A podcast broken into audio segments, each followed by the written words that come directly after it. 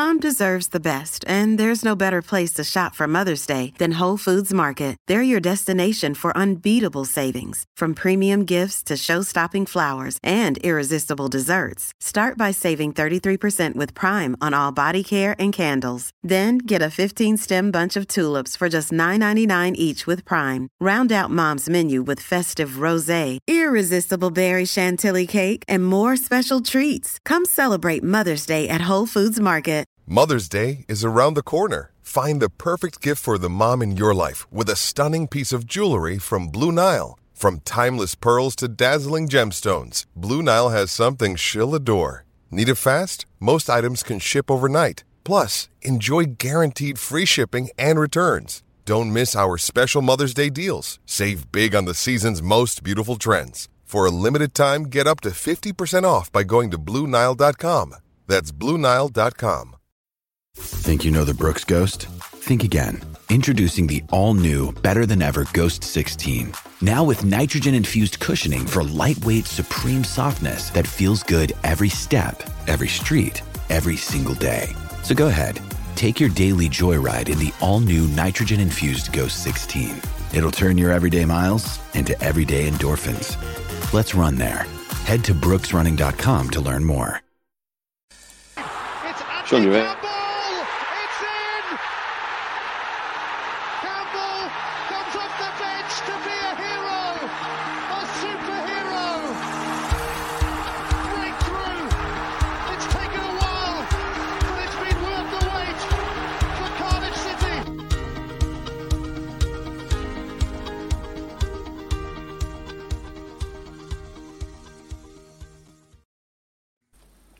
Hey guys, I'm Si and welcome to Ace Podcast Nation, the home of the Andy Campbell Show, Andy Campbell Football Show, should I say. This is episode number 63. The show is available live on YouTube, Facebook, and Twitter, and Periscope. Ace Podcast Nation, also your home for many great shows and series featuring top guests, expert analysts, and more. So please follow us on social media and uh, check out the upcoming shows and guests. Subscribe to the YouTube channel as we've been stuck on the same number for the last couple of weeks. As well as, uh, uh, you can find the audio versions to every single show at your favourite radio and podcasting app. The, the links to all of that is in the description and in the closing credits at the end of the show. And uh, just before I move on, a little shout out to my three not so little boys who uh, I'm not going to see all week because my bathroom's being rich, ripped to pieces. So uh, shout out to uh, Ellis, Aidan, and Charlie. And uh, that's it. I, I'll start crying, mate. Otherwise.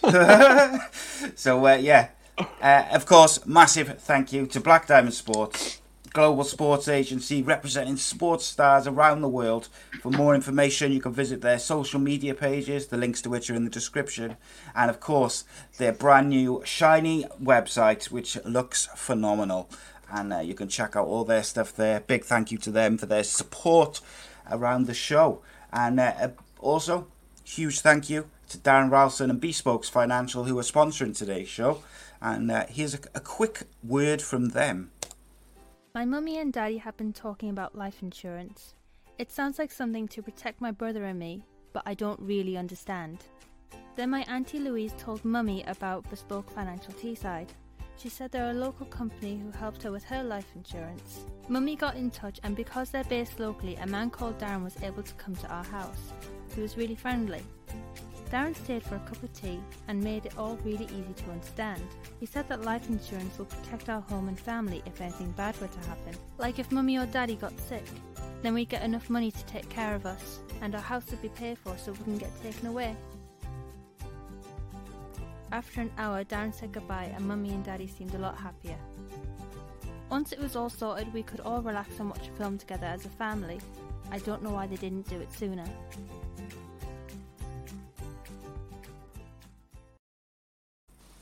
Yeah, big thanks to Bespoke Financial. Of course, they specialise in life insurance, critical, critical illness, income protection, mortgages, and sports cover.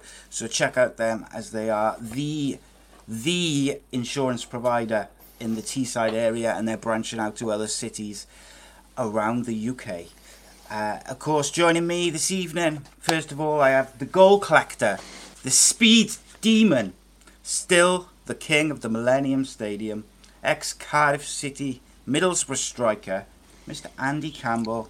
How are you, mate? I'm all right, mate. Yeah, glad to be back. It's nice to uh, these these these shows just uh, seem to roll into one. But yeah, good show on Friday. But um, super excited for this one. This has been uh, loads of like super no- negotiation to try and get Robbie on. Yeah, so I'm uh, I'm pleased to have him on because I've got some great stories, by the way. Because uh, um, I'm not sure if a lot of people know, especially the Cardiff lot who watch our show, that uh, that me and Robbie grew up um, quite closely and played together for oh, for donkeys years from uh, from uh, from a really young age. So yeah, it's going to be. Uh, I think we've got a bit of dirt on each other, to be honest. Might be fun. It'll be fun, yeah. Yeah, be careful. Well, yeah. Be careful, man. Uh, I can cut you off. I, can, I, I think I can cut you off, though, Rob. funny enough, Friday show with Jeff Winter was a cracker. It was really good. Yeah, was, yeah. Talking about refereeing and VAR. So if you haven't seen that yet, I encourage you all to check that out because it was really good, really funny. Uh, me and Jeff got a bit feisty towards each other, which was fun as well. All Yeah, you did. Fun. So before um, we uh, before we I'm- introduce introduce our guest, can I Yeah, just go saw, for it. Um, someone in the in the in the in the live chat already is just uh, is just popped up, and it's uh, it's George Fallows, and I can I just say a quick hello to George because I popped I bumped into George at the park on. Um, was it yesterday or the day before, George? That we uh, as, with him taking me little girl to the to the park. So we had a we had a quick uh, quick chat, and I miss George. We uh, we spent a lot of time together when we were uh, when I was a lot younger, uh, and he was following Mm-hmm. the Boro. So yeah, nice to see him. So keep watching, George. Indeed. Welcome, George. And uh, yeah, I was going to say, and you just said about uh, how close you are to Robbie. So I just just just wondering why for the last six months you've been saying you don't want to get him on, and you you, you just uh, under under all costs he must not come on. Scared, nervous. Yeah. So of course. As, uh, as we just mentioned, but joining us this evening, he's been a manager at Sunderland and Grimsby, assistant manager at Hibs in Scotland, played Premier League football for Middlesbrough, as well as playing for Sheffield Wednesday, West Ham United, Rotherham, Hull City, and others, as well as making five appearances for Scotland and England and 21s. Interesting. We will discuss this later. Mr. Robbie Stockdale, how are you, mate? I'm very well, guys. Very well. Yourself? Excellent, mate. Really, really pleased to have you on, Rob. Really pleased to have you on. It's going to be I a fun one. It's quite going to be a good good there in your intro. Yeah, well, yeah, well, yeah. Don't, don't, don't worry. We can, uh, we can, we can make sure that doesn't happen very often for the rest of the rest of the show. Well, yeah, I was going to say, wait till you get these questions now in the Magnificent Seven. You might not be so complimentary. Uh, I like to drop. We like to drop a grenade or two in there. So will we drop another one this week? I suppose we'll have to wait and see. But uh, it's going to be good. I'm looking forward to it. It's going to be a fun show. We're going to talk some uh, stories around the world, and then we're going to talk about Robbie's career, and uh, of course, documentary on Netflix, which you were featured in. I'm uh, quite looking forward to that as well. Yep. But uh, let's start with the Magnificent Seven. Robbie Stockdale, the Magnificent Seven. Here we go. Let's have it. Nice and easy to start. Messi or Ronaldo? Ronaldo. Middlesbrough or Sunderland? Hillsborough. Ooh, He was confident. controversial. Uh, best Scottish player of all time. Um, I didn't see him very often, but I suppose from clips, Dalglish. Great answer. Uh, your favourite TV show of all time? Oh, do you know what? I, I'm, I'm going to say I love cooking programs, so I'm going to go MasterChef. Oh, I like that. I love that question because everyone has a different answer, and Yeah, I know. uh, no one said cooking either before, so No. that's another good one. Uh, angriest player you've ever come across? Paulins. I think he's still angry. He's still angry. He was still angry last. now, He was angry last night, by the way. If anybody watched the Man United game, Um, England or Scotland?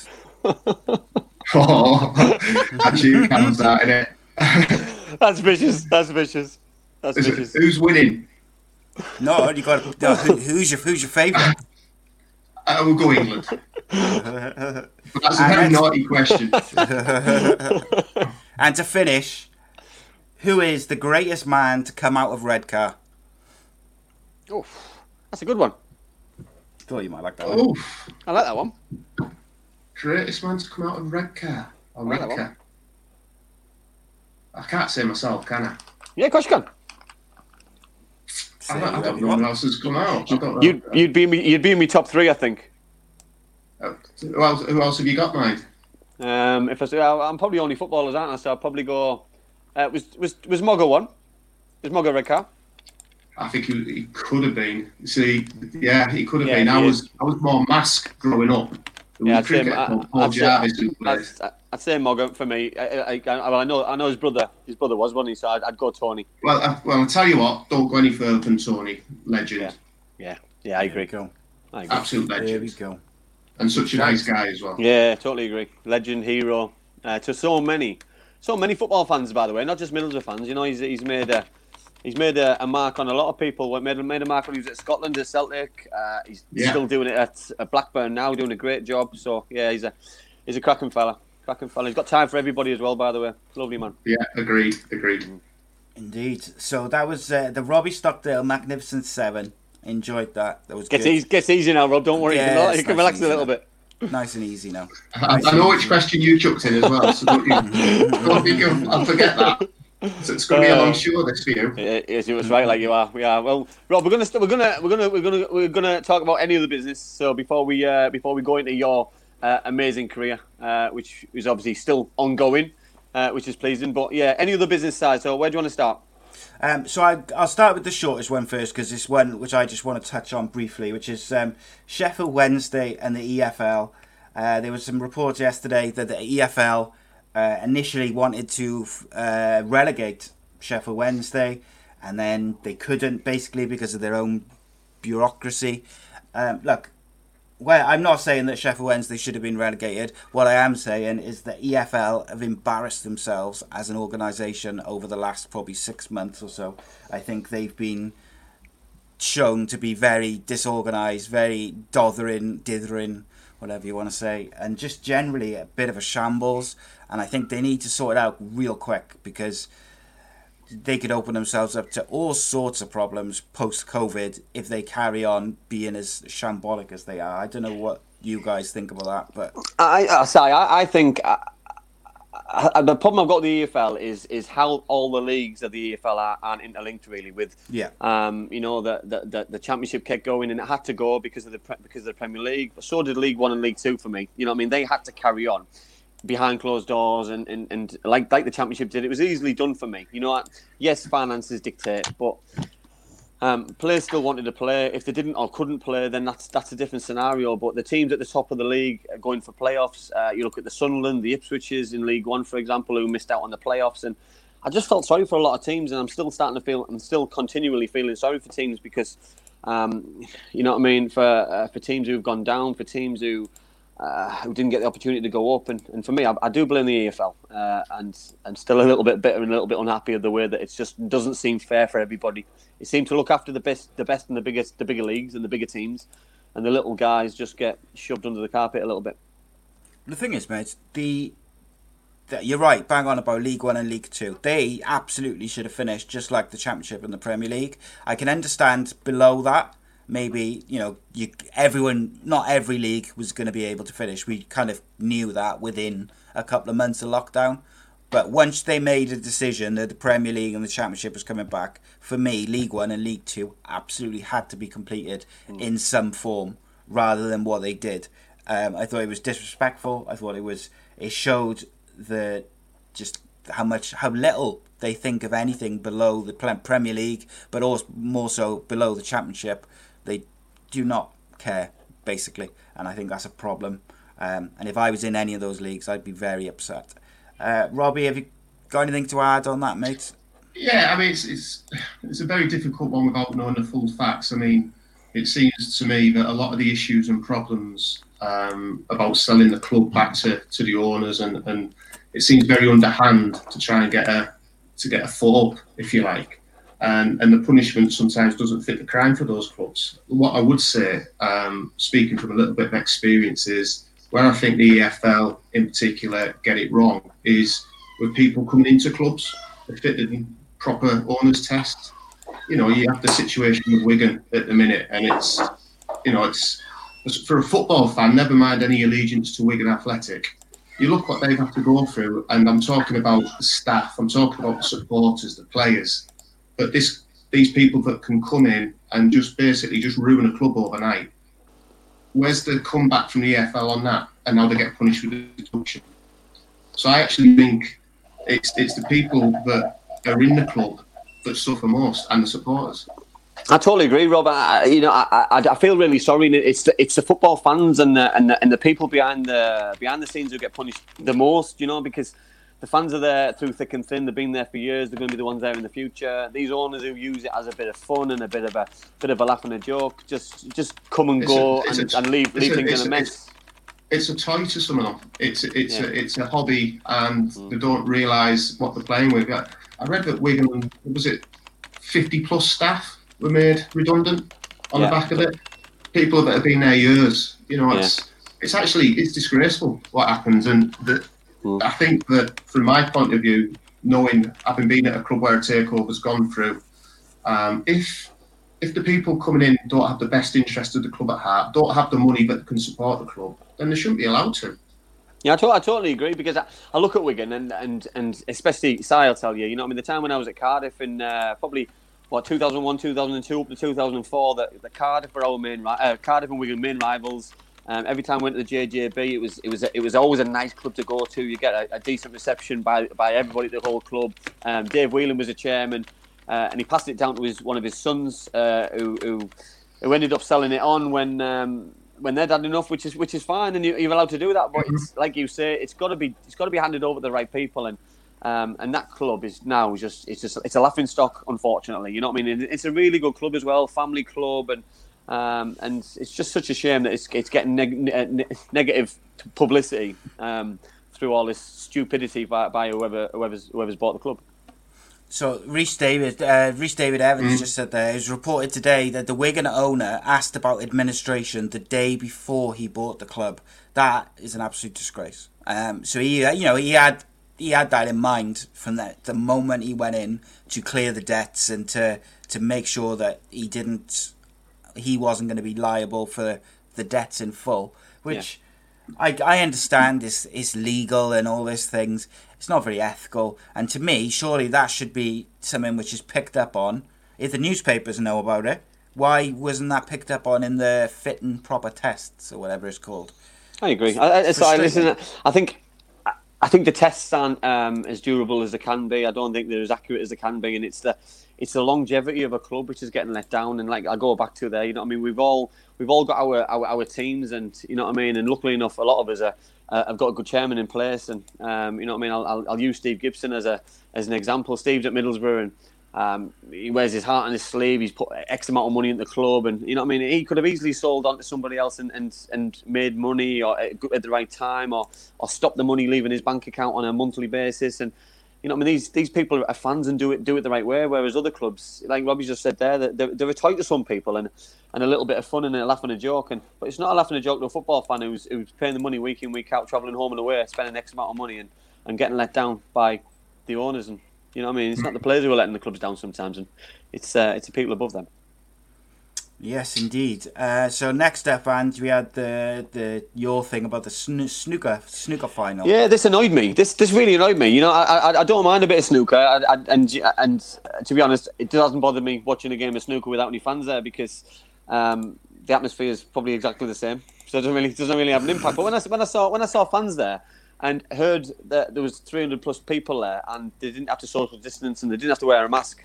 So why aren't people allowed to go and watch football? Why aren't people allowed to go and watch grassroots football? Um, support the local team and, and just get a little bit of money back through the gate of, of uh, you know I mean of, of your local team because I'm not on about the big sides here who don't need the money and they're still getting money from Sky or they're still getting money through through shirt sales and stuff. But I know for a fact non-league football, for example, um, started pre-season games at the weekend and they weren't allowed any supporters in whatsoever and they rely on money.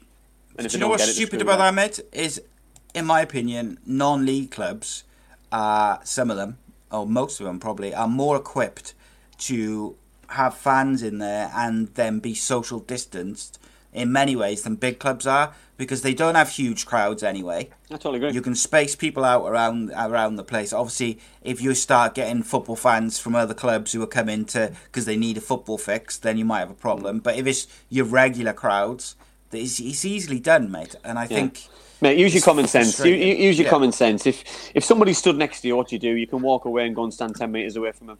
If if you sat next to somebody at the snooker, can you move away from them?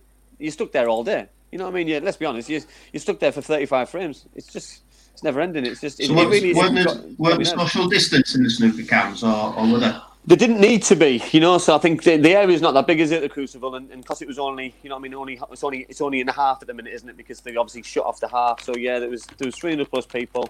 There wasn't social distancing for okay. everybody. Some people were, some people weren't, and you know, I mean, everyone wants to go and watch Ronnie O'Sullivan in the final. I get that. I totally get that because he's an absolute legend. He's a hero, and he wants the crowd there, and everybody wants the crowd there. But I also think that sport's got to be treated equal and treated the same. And if that's rugby, football, golf, whatever it may be, tennis, you know what I mean? There's there's ways and means Yeah. of doing things, and just be fair. That's all I want. I, I- I suppose, yeah, no, I agree. Everything has to be fair. I suppose playing devil's advocate, it, it, it probably is one of the easiest sports to designate somebody. Say you're sitting there, Yeah. and if it's if it's one of these testing events that gets somewhere back to getting supporters into football stadiums, Yeah, I'm all for it. I'm all for it. Then I'm all for it if that's Because I if think- that's well. it's- I think they had I think they had a cricket game. I think it was a county cricket match where they allowed a thousand in, but there has Yeah. to be social distance around. And Yeah. if that gets us to a place where we can get supporters into football Mm. stadiums and we have to go through that testing to get it, then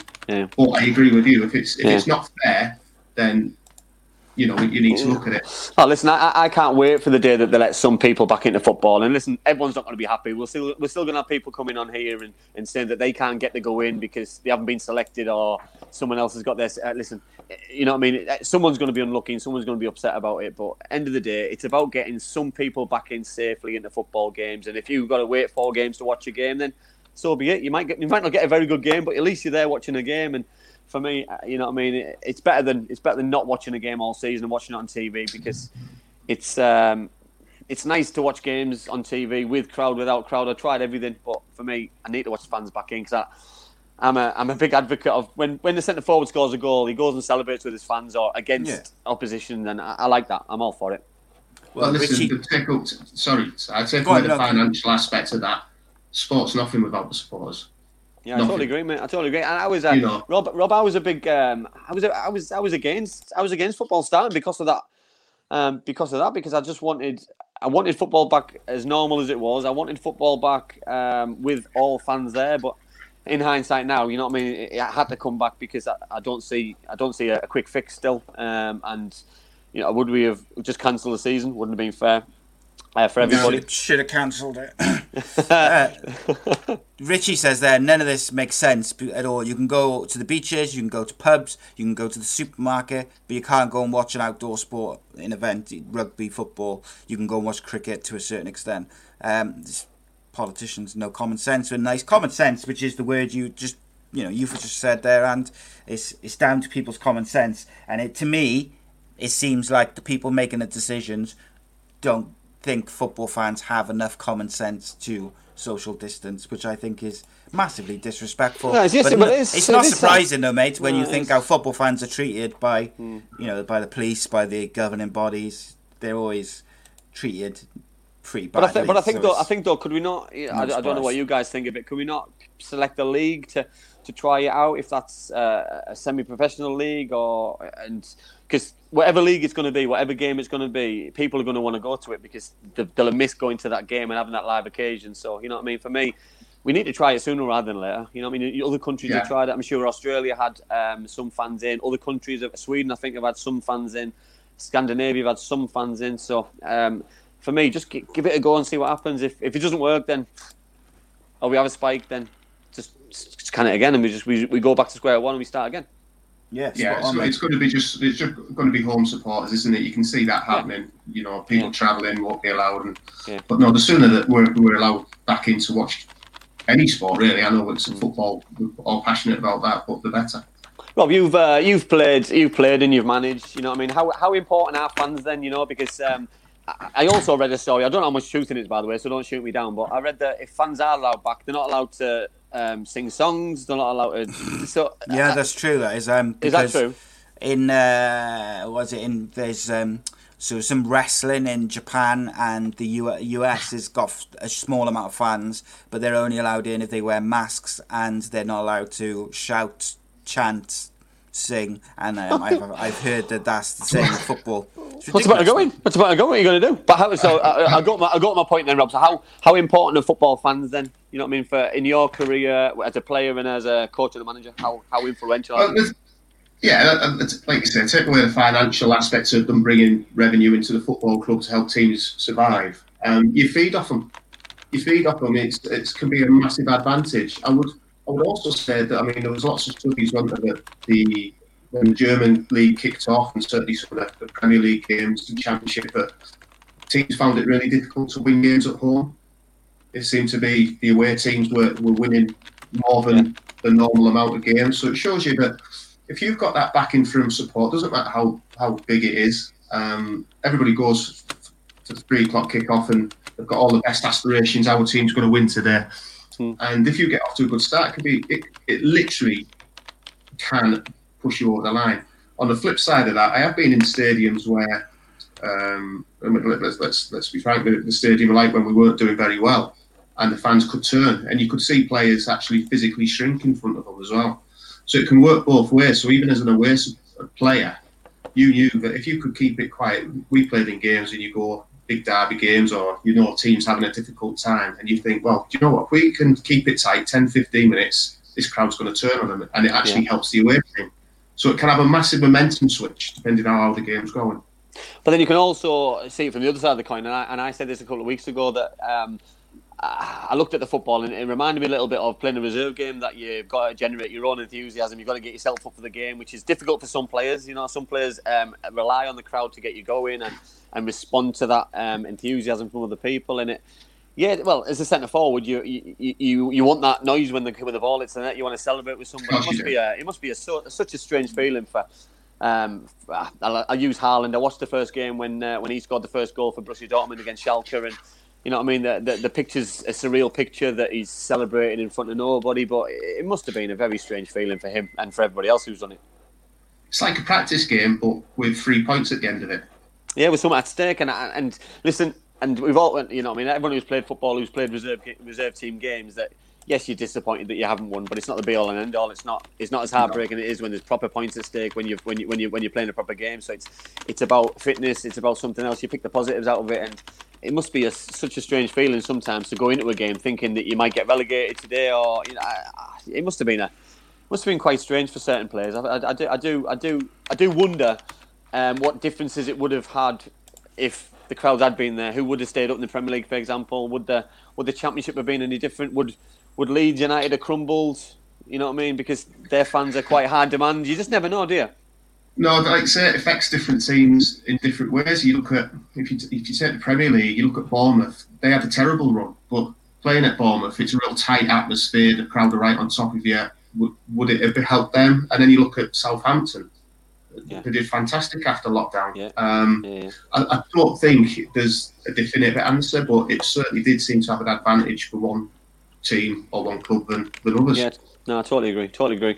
Um, right, moving on. Uh, something that I won't uh, won't want to talk about. Um, and I want to I want to throw out there about uh, the demise of British clubs in Europe because uh, obviously watched uh, Man City against uh, against Lyon and I thought the tactics were all wrong. I thought their attitude was all wrong going into the game. Uh, United yesterday. Yes, they were better. They were miles miles better than the opponents, but they lost the game. Um, what's gone wrong this year, or what's gone wrong in general with British football, as in uh, in Europe? Because I, I, I'll, I'll say I'll show you say the positive because I watched Wolves this year and I was massively impressed with them, but they were always going to hit a level where they were going to come up, up across a, a decent side. And if that's another British team or a Seville like they got beat by in the last minute, then so be it. But you know, I mean, has has something gone massively wrong in Europe, Rob? I think I think there's probably a couple of points for me on that one. I think no matter how you look at it, it's been a bizarre season. You know, with, with lockdown, I think I think you've got to take that into account at some stretch. Now, everybody else has had the same thing. You could argue, and I, I completely get that point. Um, if you just take Man City the other night, you talk about fine margins in the game, and I agree with you. I, I, and listen, it's not for me or you to criticise Pep Guardiola, No, but never, never would. No. but for me, but I think he did get it wrong. You know, that's that's that's the opinion. Watched them against Real Madrid a couple of weeks before, and I thought they were unbelievable. I got it right. You know, so for him to change so dra- dramatically was a strange decision. Now, if Sterling knocks that ball in from four yards, to make it two two, it could be a completely different game, couldn't it? Yeah. So yeah. these are the fine margins I'm talking about. I think I think on any given day, I still think these teams that we've got challenge the best teams in Europe. I've got no doubt about that. It was only a couple of last year, but you had two teams in the final of the Champions League. You've got you know two teams in the chat the final of the Europa League. I think this year it's just not that. I just don't think it's quite happened. And like I say, it's fine margins. Liverpool probably don't want to say took their eye off it, but the, the, the Premier League was all they were focused on. But they played against Atletico Madrid, who knocked them out. Yeah. They're a top team. It's Yeah. not, there's no given right for them to to just turn up and beat Atletico Madrid the way they play. Hmm. Um, so demise is probably for me a little bit strong. What you would like to see next year is on the back of probably a normal season, Yeah. teams getting to semi-finals and finals again. Yeah, but I th- and, I think that's what you know. I, I, we, we, we none of us want to see a, an All England semi final in the Champions League, but at the same time, we're then guaranteed somebody in the final. So I'm, you know, what I mean, the the, the, the better teams can progress through to the later rounds and later stages. The better chance we've got to have more teams competing. We've got the better players coming to the Premier League instead of them going staying in Italy, going over to Spain. You know that. Um, we're gonna we're, gonna hit uh, a conversation in a minute about Barcelona. So you know, I mean, I want I want I want Messi to come to England because I want to see him against the best players in the world. In my opinion, I want to come and see him uh, and be able to go and watch him live um, at a stadium and see him on TV week in week out. And this can only happen for me if, if teams are really competing competing well and the best in Europe because he's he's desperate for the Champions League. He's, he's he always has been. He always will be. And um, and he sees. I think the Champions League is probably a, a higher standard than any any league any league in the world really. So he will probably want to go to the best team who's got the best chance to win the. The Champions League um, season on season and um, and and where he, wherever he decides and wherever he thinks it is, he will go. But um, but we'll move on to that one then. So um, I put something on social media the other day, and uh, a few people backed me. A few people shot me down, or tried to shoot me down. Doesn't happen. Um, but um, I said, is it the end for Barcelona? In my opinion, I look at the age factor. I look at um, Iniesta, Xavi um, packing in. Um, that that was a big one. Busquets more of a squad player than a um, than a regular. Uh, those are the factors for me, and I'm not on about this season. I'm on about an accumulation of the last few seasons that that it's gone. Puyol, you know what I mean? Probably it's the spine of the team we're on about now. Um, and, and and for Mm. me, it's going. You, you, you, you can't you can't fault a Messi. You can't fault the fault of the Griezmanns and the Suarez and and the Rakitic, for example, all world class footballers. But you know what I mean? What do you think, Rob? Is it is it the end for Barcelona? Do you think they're going to lose a few players? I think possibly, I think maybe uh, almost like a recycling job. You know, if teams catch up to other teams. Maybe you, you look at Manchester United a few years ago. It's almost like they lost the fear factor touch, and teams actually felt fancy the chances against them. Listen, Barcelona's still got some amazing players, Oh yeah, but something. But you, you read the comments from Piqué after the game the other night, and something's just not quite right there. Whether it's behind the scenes, so it's. I think it's a rebuild. Um, it's it's obviously a huge club with fantastic history. Um, Messi is brilliant, but I could see him being a problem as well in terms of um, just the amount of say he has. Probably coaches coming in, coaches going out. Um, he's that powerful because he's that good, and he's he's he's been the best player in the world for, for a long time. Yeah. So, is it the end? I- Listen, I don't think you say it's the end, but certainly there needs some investment in key areas. You, you mentioned the centre backs there. Puyol and Piqué were you- un, unformidable, weren't they? You, you Yeah, were getting around there. Busquets in front of them, Xavi, Iniesta. You talk about world class players, and it's very difficult to replace so many of them at once. I totally So- agree. And I, and I, I sorry, And- Si. Sorry, Si, but. I, read, I, I, uh, just before I came on, there was a story on Sky Sports that Ronald Koeman's going to be the new manager, um, Right. and um, it's a it's a one year one year appointment, um, keeping the keeping the seat warm for for Xavi taking over the following year. Yeah, so that it's the, they're, Yeah. they're, they're planning for the long term. So for, when I say um, is it the end for Barcelona, I do believe it is the end for Barcelona now, and they re, they rebuild next year when they're ready. You know what I mean? But that is is that's two years down the line for Suarez. Won't be there probably. He's going to be he'll probably be probably be moving on. Um, Griezmann, depending on fitness, um, ages again. Will Messi move, come back? Will he stay and sit put and, and hope that things work out the next next year or two? It's going to be difficult. Robbie mentioned there earlier on about Man City against Real Madrid. Real Madrid will love nothing better than put the final nail in the coffin for Barcelona for the next couple of seasons and make sure they win the league. So, and what a couple of things I wanted to circle back to. You said um, you can't fault uh, Messi, Suarez, Griezmann, them. I think you can because I think they've let them down. They they they've let them down in big games this year in the league and in Europe. And I think you know when you look at those players, yes, they are some of the best players who've played the game in the last ten years. However, are they, you know, in Messi, Ch- Suarez, are they coming towards this kind of, not saying they're, you know, on the out, but they're, they're coming to the downward sort of slope towards the end of their career. Now, they're talking of selling Dembele potentially uh, and Suarez. We talked about on Friday they'd been linked to Ronaldo. In my opinion, if they sign Ronaldo, for instance, I think that's a massive backward step. Now, of course, he'll probably go and have a fantastic season because he's a fantastic player if he was to go there. But what they need is reinvestment in the right areas. Um, they they lack pace and they lack a bit of youth and ingenuity, which is remarkable to say when you look at the squad they've got. And I just think signing a, if they were genuinely looking at him, obviously it's rumours, but if you're genuinely looking at a 35 or whatever he is, 33, 34 year old Ronaldo as the saviour, when you've already got Messi of round about the same age, I'm not sure that's a, that's like we talked about with Middlesbrough, like planning for the future by bringing in Uh, comparing, Warnock, like- comparing Middlesbrough Middlesbrough to uh, Barcelona. No, but I mean the same the same thought process, isn't it? It's the Nah, I totally agree. It's Nah, short totally term agree. short term Yeah, thinking, mate, isn't it? But it's, it's short term mentality, and I, I, I'll be interested to see what Robbie thinks now. But you just mentioned there about young lads. How do you feel as a young lad at Barcelona if you're seeing 35 year olds being brought in and you're not given an opportunity? How did Messi get a chance? How did how did all the young boys get a chance at Barcelona? They all They've got, got some awesome youth players, mate, as well. They've got some incredible young To players. go out on loan to go to, to go and play in La Liga, um, to come over to England, they come over to uh, uh, go over to, uh, to Italy. You know, if they're gonna uh, listen, you, you say, I, I didn't mean I can't fault them. I, I, I can't defend them what happened on um, on Thursday night or whatever night it was against uh, against Bayern Munich. It's 'cause I not the first time this season they've done they that. down mate, so- tools. They down tools and they give up, and that was that was a that was that was heartbreaking to watch um, from a. I think from a coach's and manager's point of view, if that's your if that's your team out on the field, you must be absolutely heartbroken, Rob. How would you how would you how can you justify what happened there then as a as a coach or a manager standing watching that?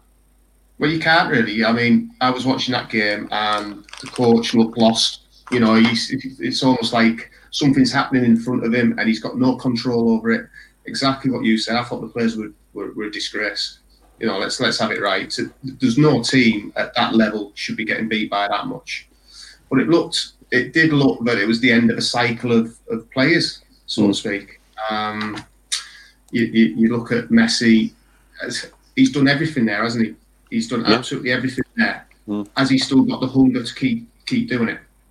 Um, Suarez. Question, isn't But listen, we, I remember that team of Barcelona with Xavi. When they came through, they came through La Masia, isn't it? And sort of came through the youth system and Barcelona B. Now I'd be interested to see what players they have now coming through that. So if it's a year for Koeman before Xavi comes in, can these players get blooded next year as this um, sabbatical, if you like, before Xavi comes in, and give them a year's experience before the main man that really wants to be in charge comes in? But So, in their first- well. in their first team squads, right, I'm going to just name some of the players who are 28 or under. Um, you've got the keeper, Stegen, he's under, he's 28. Then you've got um, Samuel Umtiti, is 26. You've got, uh, where's he gone? Jordi Alba's 31. You've got Firpo Miranda, 20. Semedo, 26. Uh, where's he gone? There's a couple of others. Fernandez, 22. Frenkie de Jong, 23. Arthur, 24. Um, there was another one as well. Some of those players have been signed for big money, by the way. Frenkie de Jong was signed for 64.8 million. Dembele, 23.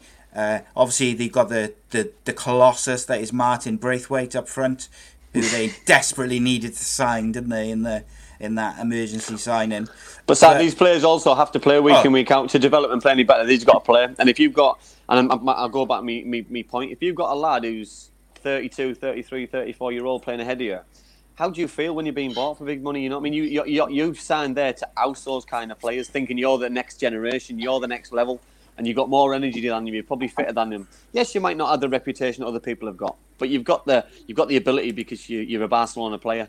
Well, here's one, mate. Uh, Ansu Ansu Fati. I might not be Fati, yeah. pronouncing his right. Uh, he's 17 years old. Yeah. Uh, I'm not sure if it's, he was he's worth 45 million or they signed him for 45 million. I think he came sure to the youth. He came to the youth ranks. Yeah, I'm not 100 percent sure about that. But how's he going to feel if they sign Ronaldo? Seriously, like. Well, how did he how did he feel when they signed um, Griez, Griezmann. Griezmann, um, Dembele. De- everybody, yeah. You know, how does he feel when, when he's not playing? You know, I mean, when he when he, he was watching the game on the on the touchline because he was sub the other night, he must have been watching that thinking he was itching to get on, coming to get on. And then when he comes on, it was the worst possible time because, like Robbie said, the players it was a disgrace. They're down tools. They might as well just not have bothered in it. But it affects people like that. You know, what I mean, you see some of the subs on the touchline kicking chairs and throwing bottles around, and because of the Can, can I just make a point on those players? And you- you're right to say, obviously, they've got to be talented players. I, I would also throw back at that. If they were that talented, they'd be playing. No manager doesn't pick the team that he thinks should should win the game. Mm. But are they And not also- taking a risk on them because there there's so much pressure on them to win that Possibly, do you, know, which do you might- see what I mean? Yeah, which might be why Koeman's been brought in for this year, if that's true. But we, we spoke about the question before was about demise of the British clubs in Europe. The players that you just mentioned, would they get in Liverpool's team now? Would I they get in Man City's them. No, I, I, I, I, I disagree. I, I don't think they would. So you know what I mean? I, yeah, I, you know what I mean? You, you, you, I'd you're looking at you, you, you, you play your best teams, don't you? You play. You, I agree with Robbie there. You know, I mean, as a coach and a manager's point of view, you know, what I mean? he hasn't gone into that game wanting to lose and wanting to, Of to course pick his not. And- team. So Uh, and listen, and these clubs are very political as well. You know, let's right. There's certain players that I probably imagine that he has to play, otherwise he gets the bullet straight away. Um, that happens. But, but but my point is because, and I'm not talking about Suarez and Messi because we've seen them over a period of time be world class. But the players that that Si just mentioned there, obviously really good players, but I'm not putting them in Liverpool's team. I'm not sure I'm putting them in Man City's team. They might just looking at the Man City s- Munich's squad. team. You know, these top teams in, in Europe, Bayern, uh, maybe Juventus, PSG, these players, just because they've got Barcelona next to the name, and the brilliant Yeah. players, don't get me wrong, are they world class as what Xavi was, Iniesta was, Busquets was, Oh, Puyol? But they developed into being world world class because Barcelona put them in the first team and played them 30 games a season. So when they were 18, 19, they had numerous amounts of games at the top level under their belt. Now, Yeah. like going back to my original point, Barcelona are looking at someone like Ronaldo, who's ready made, you know, going to score you 30 goals in a season, blah, blah, blah. But that's not going to develop any of those players. Like, yes, they'll improve from training with him every day, but from a playing point of view, they got to play, haven't they, to to to, to develop into those world class players. I'll, I'll completely with you. I'd be amazed if Ronaldo went there. Yeah, I'd be yeah, I don't think he will either. Yeah, I, you know, I, I- just think that's rumours and paper talk? Yeah, don't, don't- quote me on this. Don't clip that bit for when Ronaldo's got a Barcelona. Yeah, I absolutely will. He's never going there. I'm telling you. he reads you like he reads you like a book here, doesn't he? He reads you like a book. Yeah, he knows it's coming. Um, Um, right, so we've got one more bit of uh, any other business before we move on to Robbie's, um, Robbie's Yes. super career. What what is it? You tell everybody. So um, want yeah, so a couple of people asked for our opinion on uh, Kieffer Moore to Cardiff City and also um, Lyle Taylor to Nottingham Forest. So um, go on, and you go first with the, those, and then I'll give my opinion because my opinion is quite ne- Um, negative. Uh, well, I think everybody on the show, everybody in the country knows my opinion on Lyle Taylor, knows how uh, negative I, I have been on him, and that he didn't play and didn't finish the season for Charlton, and Charlton retrospectively got themselves relegated. Um, I see it as a, I don't see it as a massive step up. For me, he should have got in the Premier League. He would have been best off going into Scotland to go and play for uh, Celtic or Rangers, which the rumor was that he was he was already going to go there. Do I see Nottingham Forest side um, and Robbie? Do I see Nottingham Forest winning the league next year? No, I don't. Do I see them um, after the season they've had? It's going to be a difficult one. Um, do I see him taking Lewis Grabban out the team? No, I don't. You know what I mean? Are they going to play together? It'll be interesting if they do, if they can form a partnership. But it's it's a big ask. You know, he's, he's gone there. He's obviously picking up good money. He's gone to further his career, which is good luck to him. Uh, but for me, I I don't see it as a massive step forward. I would have liked to see him in the Premier League to see if he could have cut it at a West Ham, at a Villa, Brighton, something. But I don't see it as a massive step up. Well, mate, I look at the way Cardiff City played since the lockdown finished, and I look at those two strikers. Who one's gone to Forest, one's gone to Cardiff. I do not see the logic in Cardiff signing Kieffer Moore because he is no better than Glatzel. If anything, I think Glatzel is a better finisher and better in his all-round play, build-up play. Um, Kieffer Moore has done amazing for Wales, but I think I could do amazing for Wales with Ramsey, Bale, Daniel James, you know, putting the balls in the box for me and Yeah. playing me through. Um, Lyle Taylor to Forest, to me, I just think, what was the point? What was the point in alienating a club which you've done so well for, just for a very, to me, it's quite a sideways move. I would have liked to have seen Cardiff go after Lyle Taylor, whether they did or they didn't. You know, obviously I don't know that, but he would have suited more with what we need. I don't think we need Kieffer Moore, um, and that's no disrespect to him. I'll support him, but. Now, listen, say I'll, I'll always back Neil about what he does because uh, because he's, he's, he's done really well since he's come in. I think my, my negative look on it is is is the way it's going to be one or the other. He's not going to play them both together. Um, so the formation's going to stay the same. He's going to play one up. He's going to probably going to play Tomlin behind the two wide, and I, w- I want to see more people in the box. I want to see Cardiff score more goals. And do I see them doing it with one man up front? The, is- the, the delivery is going to have to be spot on for um, for that to happen. And you know, I mean, you just said there he's getting the, the supply from uh, Ramsey, from Daniel James, from Gareth Bale. No disrespect to Cardiff, he isn't going to get that kind of uh, delivery week in week out. So is he going to score Well, as many go. goals? Possibly not. There you go. Like Reese says there, uh, when Cardiff play with a, ta- a target man, which you know Kieffer Moore is a target man, it means Tomlin isn't as effective as a number ten, which is where all Cardiff's creativity comes from. Um, and he needs you know pace ahead of him. Danny Ward's obviously gone. My point being as well is um, Cardiff City have play actually play. I've enjoyed watching Cardiff the last few months for the first time in a while from a footballing point of view and now it feels like they're kind of going to go backwards towards playing more direct football.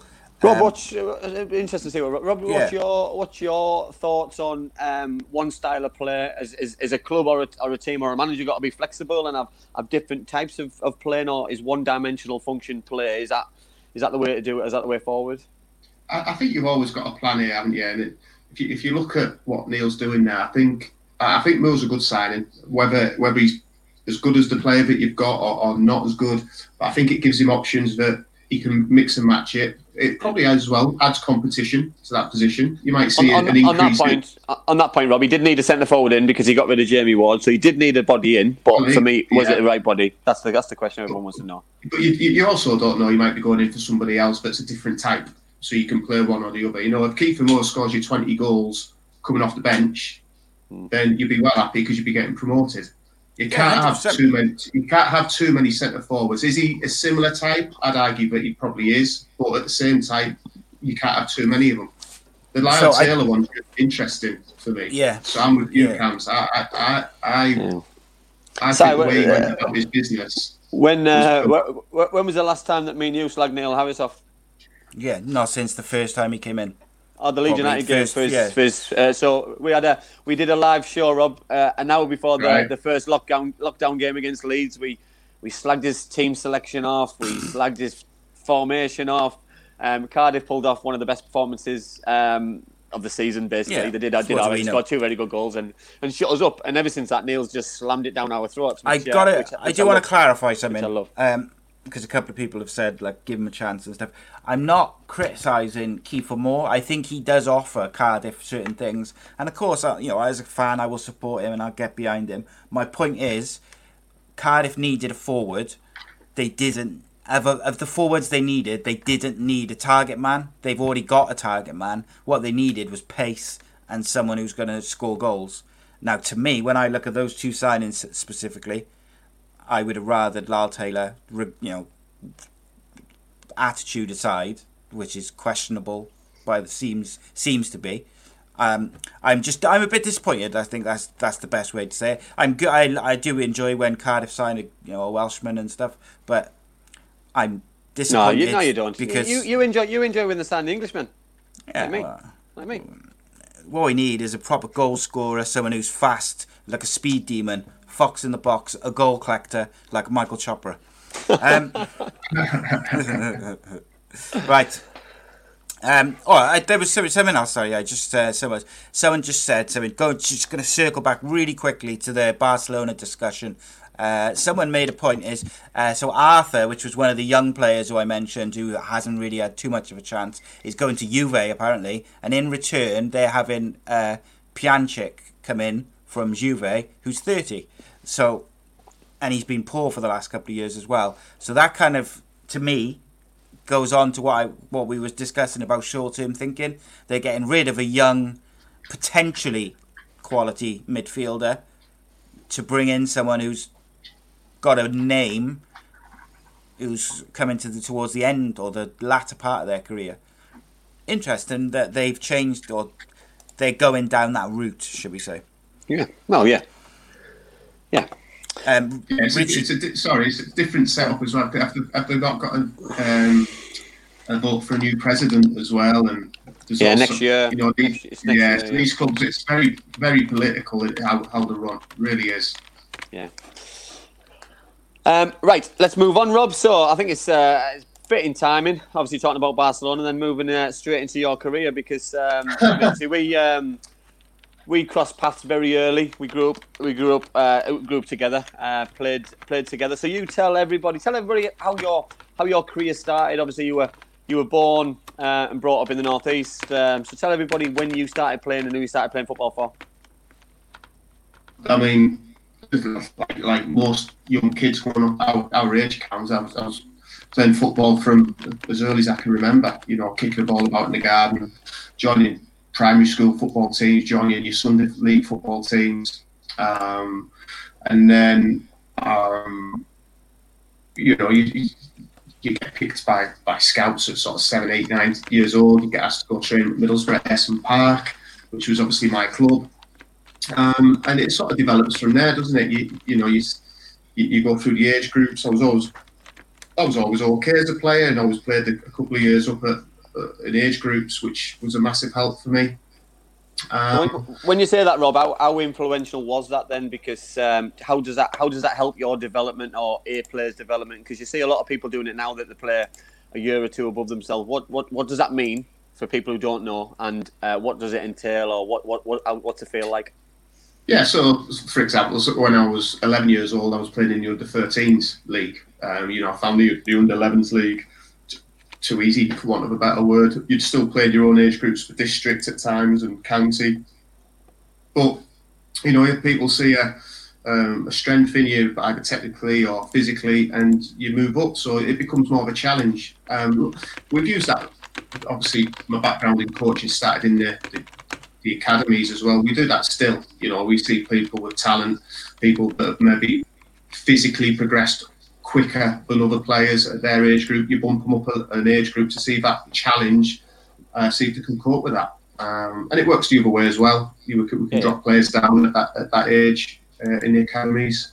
Um, but no, I just sort of played for, for all the local teams. Um, we had a really strong team. People like Anthony Ormerod was in my team, who was a year older, you know well. And Yeah. um, we, you know, we sort of played in a a really competitive Teesside Junior Football Alliance league against yourselves at Marton and places like that, and it was just like a hotbed. The academy system hadn't really kicked off, did, did it? We, we were training No, every no, twice. No. Played on a Saturday morning at times, but you're still playing. So all the, all the academy players were still playing on a Sunday.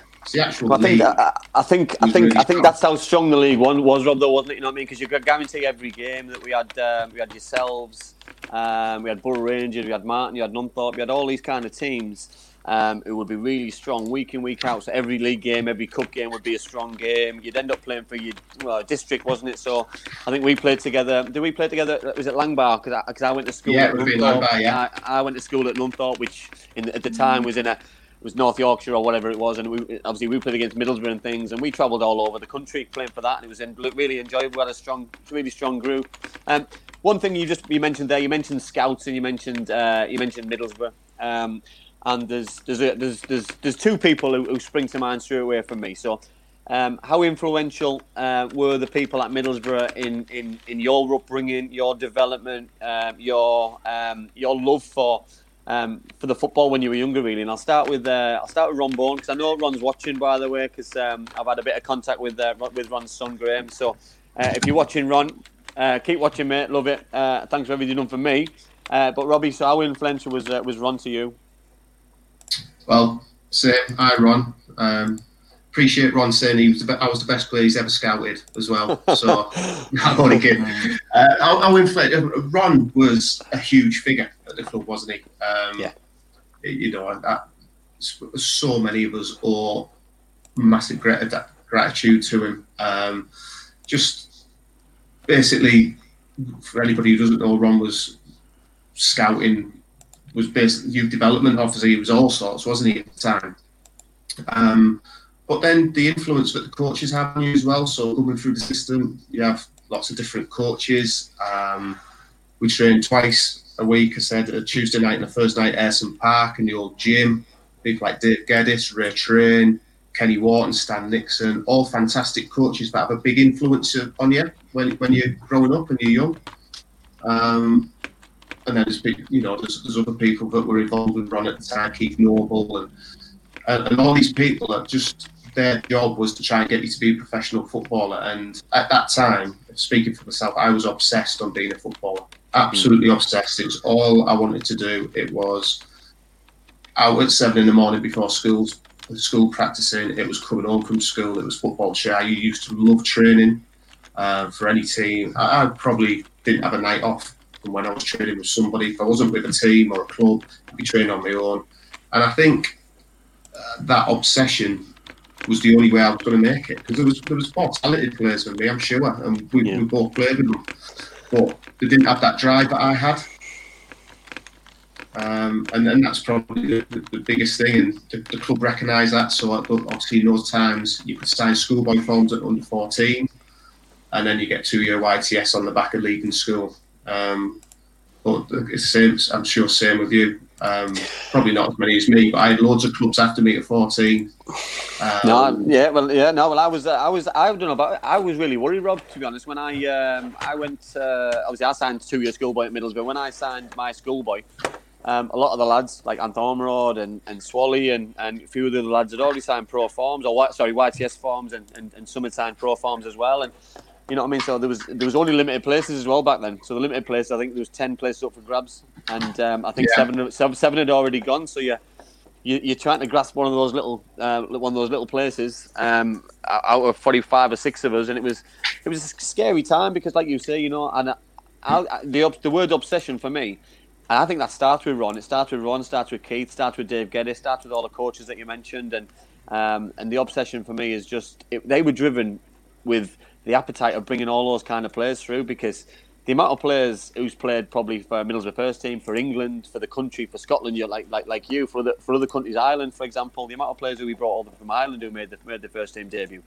You know what I mean? There's a lot of people who were uh, who were the coaches and the staff at Middlesbrough. Uh, quite yeah, quite quite you know that it was uh, you know I mean such a surreal time and um, uh, I mean it's, it's, an amazing it's an amazing talent for what they had to spot players it's even harder talent to then develop them. And that's, that's what, what they excelled at. I totally agree, and I think, um, and I think a lot of people come through the door, don't they? It's like a conveyor belt, and I, and I think the the, the longer, uh, probably when YTS has left, and apprenticeships come in, um, I think that conveyor belt gets a, gets a little bit bigger. Um, then money starts to become involved. You know what I mean? Like I, I've said last week, um, and we had this conversation side, didn't we, about uh, being a YTS was the happiest time of my football career. Uh, that loved it. I loved the long hours. I loved getting being first in, last out. I loved when Dave used to um, give us our thirty-seven pound fifty on a Friday, cash in hand, and he used to spend half of it by the time I got home. And there was no, there was no better days. You know, it was, um, yeah. it was absolutely brilliant. Um, Robbie, I wanted to ask you a question. Kind of, um, obviously, you you've gone through the youth system yourself, and now you've obviously been a manager and assistant manager. Where do you stand on apprentices and academy players doing chores around the ground, cleaning pro- the pros' boots and getting the kit ready? You know, all this different stuff that years ago used to be done by the youth players and the apprentices, but these days don't really tend to be doing being done. Well, we did it, Rob. Did we? Um, we did it. we, we did it. Um, when I first went, well, when I was at Grimsby as academy manager, they did it.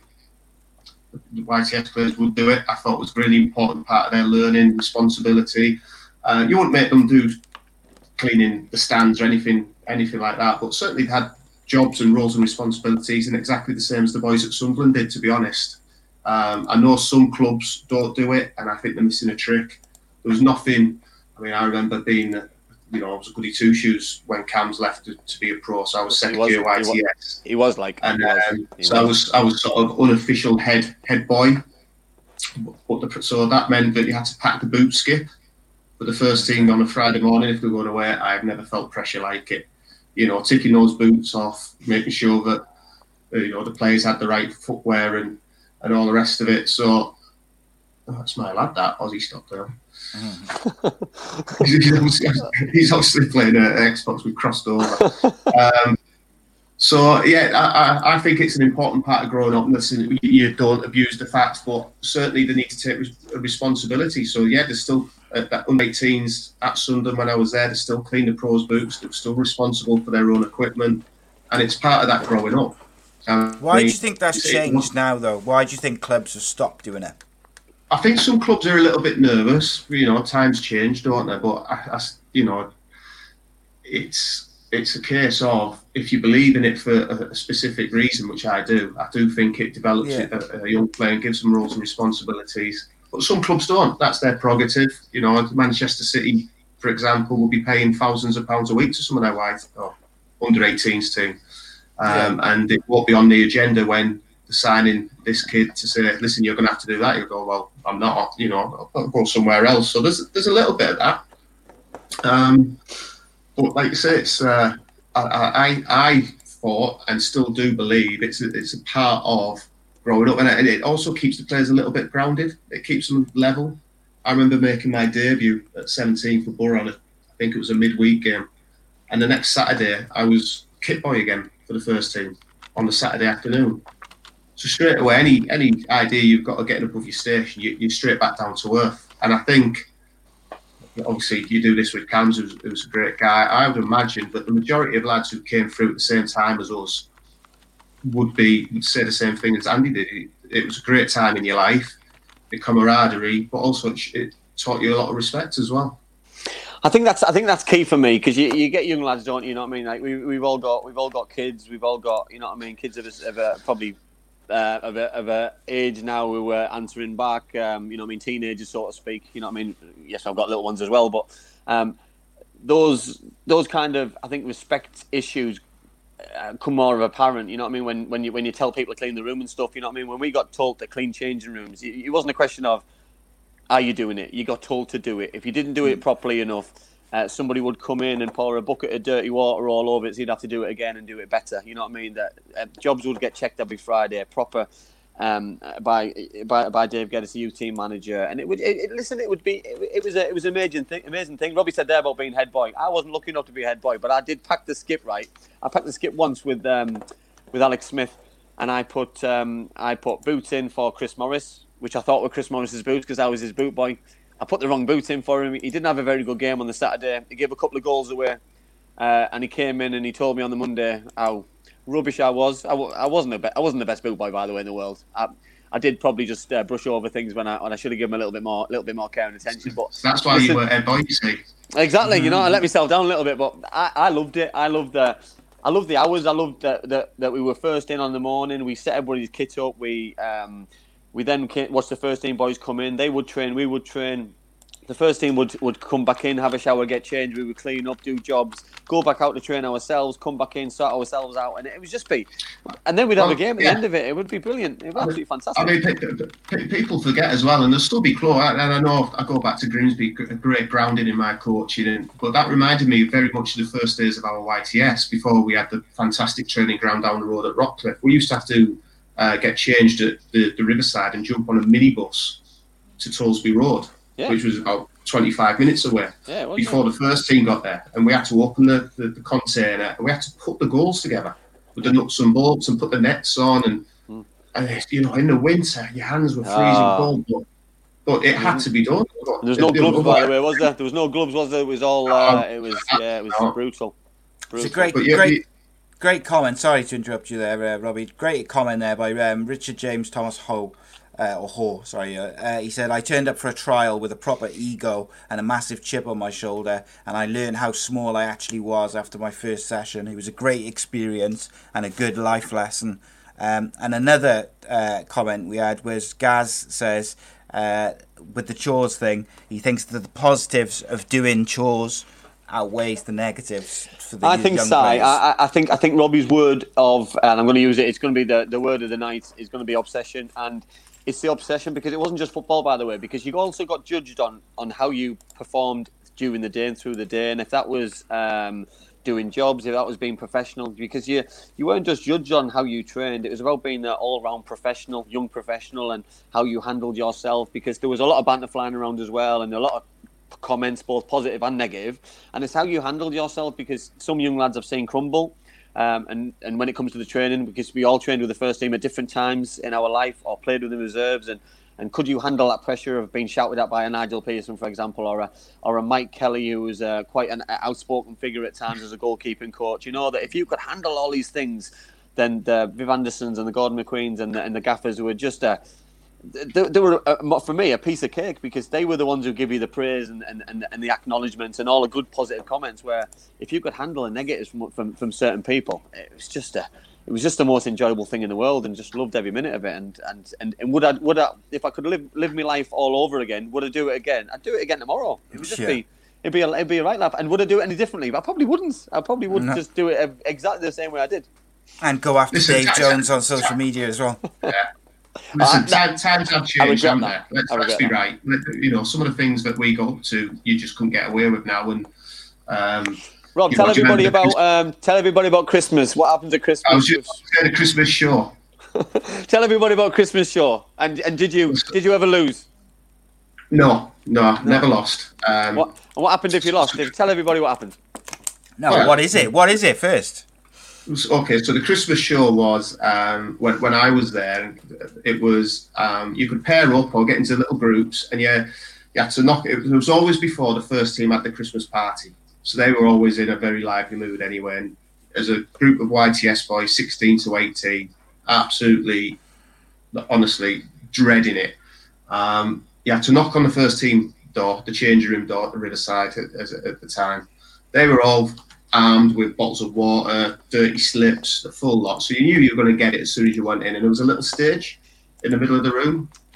And bearing in mind, all the girls from the office would come down and watch it and all the rest of it. So it wasn't just the, the senior boys. And you had to do a, a skit, you had to do a song, you had to do a joke, you had to put on a performance. And I remember doing it with um, a little Irish lad one year. Do you remember Gary Burdock? Gary Burdock, yeah. Gaz. He's Bill Gaz. he's real- yeah, but a real big character. We were only tiny, so we went in as a. Um, we did Oasis, I think. We did. We did all the arms and the. The, the Gazers pretended to chuck something at some at Big Nige and all the rest. Anyway, we got away with it. Ultimately, what happens is the first team then choose the worst, and if you didn't do it, that was even worse than doing it and being crap. And um, it was Biffa, wasn't it? David Baker was it that lost Yeah. one year? Yeah, Biffy, yeah. And the, for, the forfeit was, am I allowed to say this? Because this might bring up Yeah, bad yeah. memories. No, of course you are. so it's stripped off round the Riverside pitch on the cinder track with all the office girls and everybody watching. And that was the forfeit. Now, listen, I'm not saying it was it was right and you couldn't do it nowadays, but goodness me, it was character building to have to go into a room of, of people. See, I think, I think, I think it is right because I, I think it, I think it grounds you. I think it was part of the thing. I don't think it was, you know, I, I've listened to and I've seen quite a few stories from other clubs. There was a, a quite a famous story at Northampton Town about um, players saying um, about bullying, um, etc. And listen, I've been there. You know what I mean? You're going like Robbie said. You know what I mean? I did my first one at the at, at, at Ayresome Park, and you walk in there, and it's by the time I- I've gone in, I'm shaking, and my, my words for my Christmas song are in my hand, and, and, and by the time I'm, I'm just about to start, it's covered in orange, covered in tea, covered in water. I've got clothes all over me. I can't even see five yards in front of me, and you just want to get out there as quick as you can. You want to entertain. You want to be just the, li- the life and soul of a party. But it, for me, it was it was just something that you just it just had to be done. You know what I mean? I knew it was coming because my brother was a white at York who told me about it a couple of years before. So You know what I mean? It was it was one of those things. And then at the end of it, you know what I mean, that we were well, some of us were lucky enough to that you got paid for your you got your Christmas bonus from your um, from your pro who, who, who, who you did boots for, and, and, and you could spend it on Christmas presents or waste it yourself or do whatever. Because obviously we weren't well paid, Rob, were we? You know what I mean? You, you're picking up YTS money. You know that I think my, I think I remember my first year was for thirty seven pound fifty. I went up to forty two pound fifty, and and listen, you know what I mean? And, and uh, people wouldn't even get out of bed for that. You know what I mean? Do, do a paper on to get more money than that. So it's. Um, well, you, know you, you, you got your expenses as well, didn't you? So I remember my first yeah. year, I was getting the bus at half seven from Redcar, all into Middlesbrough, but it went the long way around. So I was. I had to get it that early to be at work on time. And then the second year, I got a car. I got a six hundred and fifty pound uh, Polo Fox car, but I was on a right little earner because I used to pick the Irish boys up on the way to training on the way back. So I used to get their expense money as well. So I used to do a bit of a deal with Jason, Gary Murdoch, Murdoch, uh, Ronnie O'Brien, people like that. So I had a car full. So I was actually bringing in a, a, fair bit of money. I was actually on more money from the expenses than I was my wage. And did you pick them up with the mail? Talking about yes. that the other day with Cav, yeah, we were talking yeah, about that with Cav yeah. when, when Cav came on the show. That it's it's it's one of those one of those infamous places where all, all the lads obviously live together, and you know what I mean. It just it, it made the whole thing even more special, Rob, for me. Um, right, moving on from uh, obviously being a young lad because um, as a, as a YTS. So you made your debut um, for the Mighty Reds. Um, how did you feel? And more importantly, as well, how did your family feel? Because I, I, know how proud I was, and I know how proud how proud my family was when I when I played for the club of of, of, of their dreams and my dreams. You know, because I know my dad watches the show. Um, religiously, um, so he'll tell you how proud he was of me. But obviously, I know your family as well. So how proud were, you, were your family of you when you finally made oh, your debut? Massively. It's like an accumulation of all this stuff that you're trying to to get to. Um, I remember actually, it was I found out the day before if I was going to play. It was an FA Cup replay at home to QPR. Um, I was 17, and I'd found out Brian had pulled me the day before and said, "You're going to play." Um, and I remember sitting in the car or driving home back back to Redcar, and it came on the radio, just like the, the local, I don't know what it was, BBC Radio Clip, whatever it was. Um, and Brian had said I was going to play. And I remember sat there hearing my name on the radio thinking, shit, I'm going to be playing tomorrow. You know, that feeling of yeah, yeah. excitement, fear, everything. Um, you know, what do you wear? Nobody tells you that. Nobody tells you, is it tracksuit? Is it suits? You don't have a suit. So I'm, i end up going in a track, everybody else in suits first team boys, but nobody tells you all these little bits. You just go for the game, and um, obviously parents were over the moon and come and watch you. Um, and then the game almost is like a blur. It's the, it's the weirdest thing. Um, Trevor Sinclair switched wings. He came onto the left wing because he obviously knew I was making my debut. And um, the only sort of vivid thing I remember is at some point I went up for a header and got cramp in both calves literally just seized up. And I asked the ref, ref, how long, how long we played? He said 24 minutes, and this was the first half. So I'm cramping up in the first half just with nerves and obviously adrenaline and all the rest of it. So um, that went well. But again, you're talking about grounding. Uh, the next game, I was back on, on kit duty. So did we did, did, did, we win that game? Did we beat QPR 2 0? We won 2 0. 2 0, yeah. I scored that game, I think. I scored that. I scored one of them. Did you really? Yeah, scored first goal. There you yeah. go. Yeah. I remember that. I remember that. 2 0 two, yeah. we won. Yeah, night game, wasn't it? Yep, yeah, because we, we drew we drew at Loftus Road. I think one all. I think Iggy scored one of the goals, and then uh, yeah, we beat him. I think Paul Merson. Paul Merson set me up for one of the goal for, for, for my goal. Right. Yeah. But again, going into that team, you, are playing alongside. I can't remember exactly what the back four, but Swartz will have been in goal. Nigel definitely played. Steve Vickers definitely played. And he's just thinking, actually, at the time, that's what you needed, especially, yeah. and not just but making your debut as a defender as well. You know, the pressure that you, are on to not make a mistake that might come, uh, lead to a goal. Having those two next to you, Robbie Mustoe probably in the team, and just helps you. It does help you a lot. Yeah, yeah. I totally agree. Totally agree. Um, Si, we obviously now we're going to uh, we want to talk about. Um, uh, obviously, we laughed and joked, didn't we, about at the start about uh, about Robbie playing for England and, and then moving alliances to, Stock, to, to Scotland, but changing um, alliances and just basically yeah. disowning his country. Uh, yeah, it's, it's so nothing big. So, Rob, talk us talk us through talk us through how did the England under twenty one call up come around then? Because obviously at the time you were playing regular football. Um, you know, what I mean, you, you obviously played played regular, or you played more regular for the first team. You're you're a household name, so to speak. You know what I mean? So you deserved your call up. So how did that come about? Yeah, so well, I don't know if people know, but it's, it's as simple as when you sign on as a YTS, you obviously fill in the forms, and there's a section that says where your grandparents are born, because that's how far you can trace back to play for a nationality. And um, my grandma was was Scottish, so obviously at the time you don't think anything on it of it el- eligible for Scotland because of her, and obviously England with, with everybody else. So um, it was the season after I'd made my debut, I think, and I, I, sort of played in and around the first team, and I was flirting with not quite being a regular, but sort of getting a little bit of a, a name for yourself. And Peter Taylor was the manager who did 21s at the time, so I got a call up. I got two or three call ups, but never played. I was on the bench for each game, and a couple were qualifiers. Um, and then, you know, I didn't again didn't really break into Boro's team as a regular. And then we got a call up quite a little bit of time after for a game at the Riverside, if you remember, camps. Yeah. And I know for a fact I was only called up because I was a Boro lad, because I was nowhere near Boro's team at the time.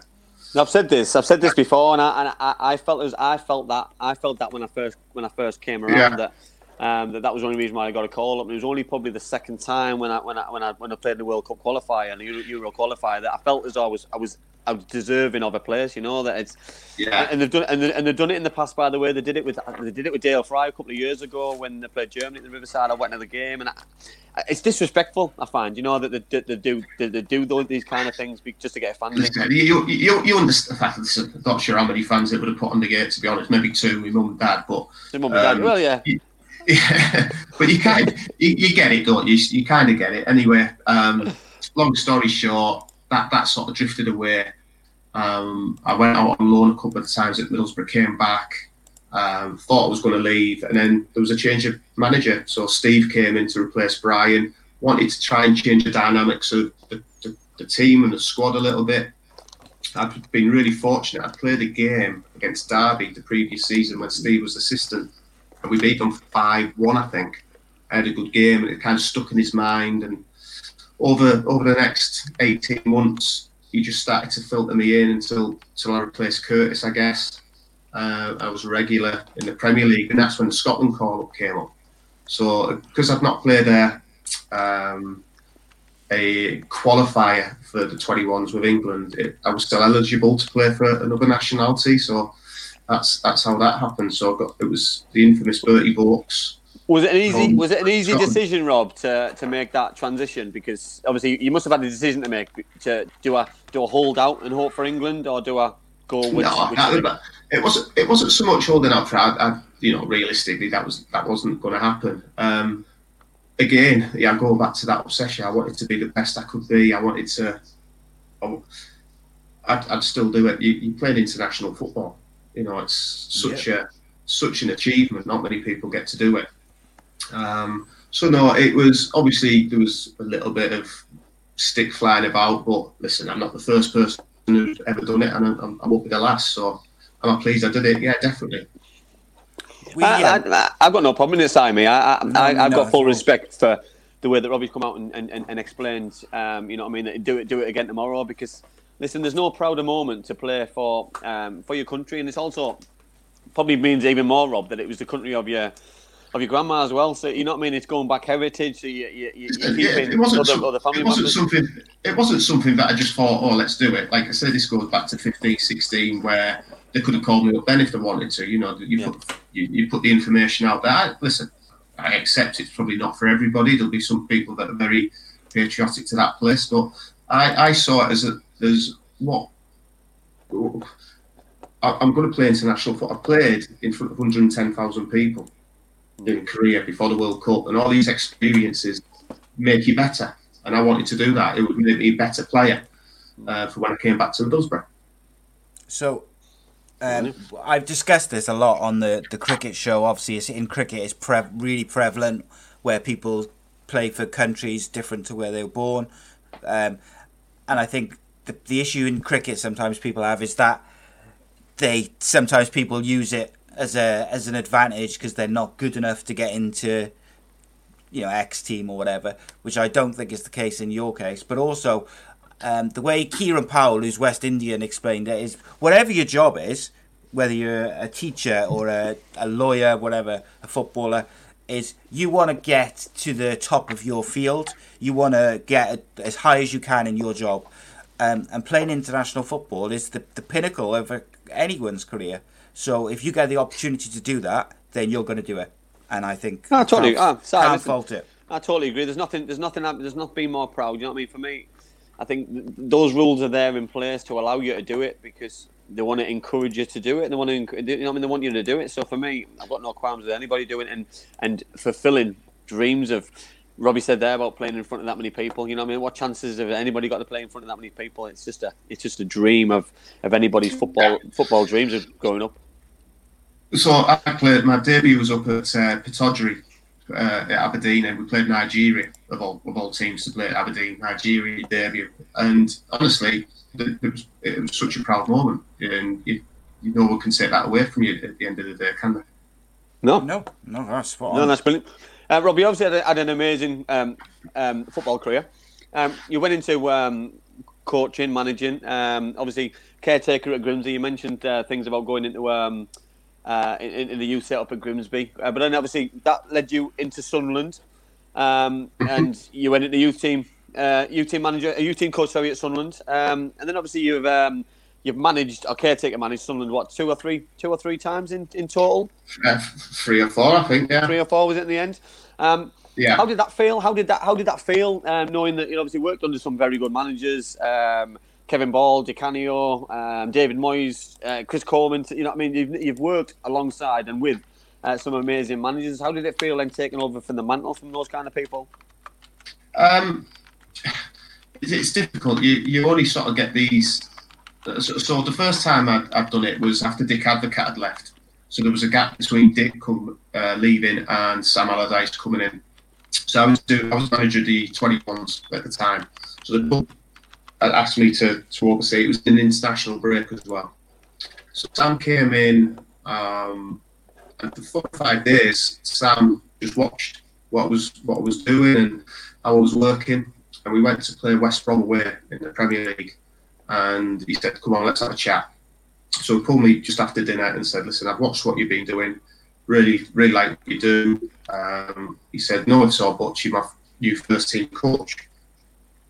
We go, "Well, that's that's great, fantastic." But I, I was always very wary as well. I was again going back to that. Um, always wanted to do the best I could be. I was in no major rush to do it. You know, the, the, the journey was still ongoing.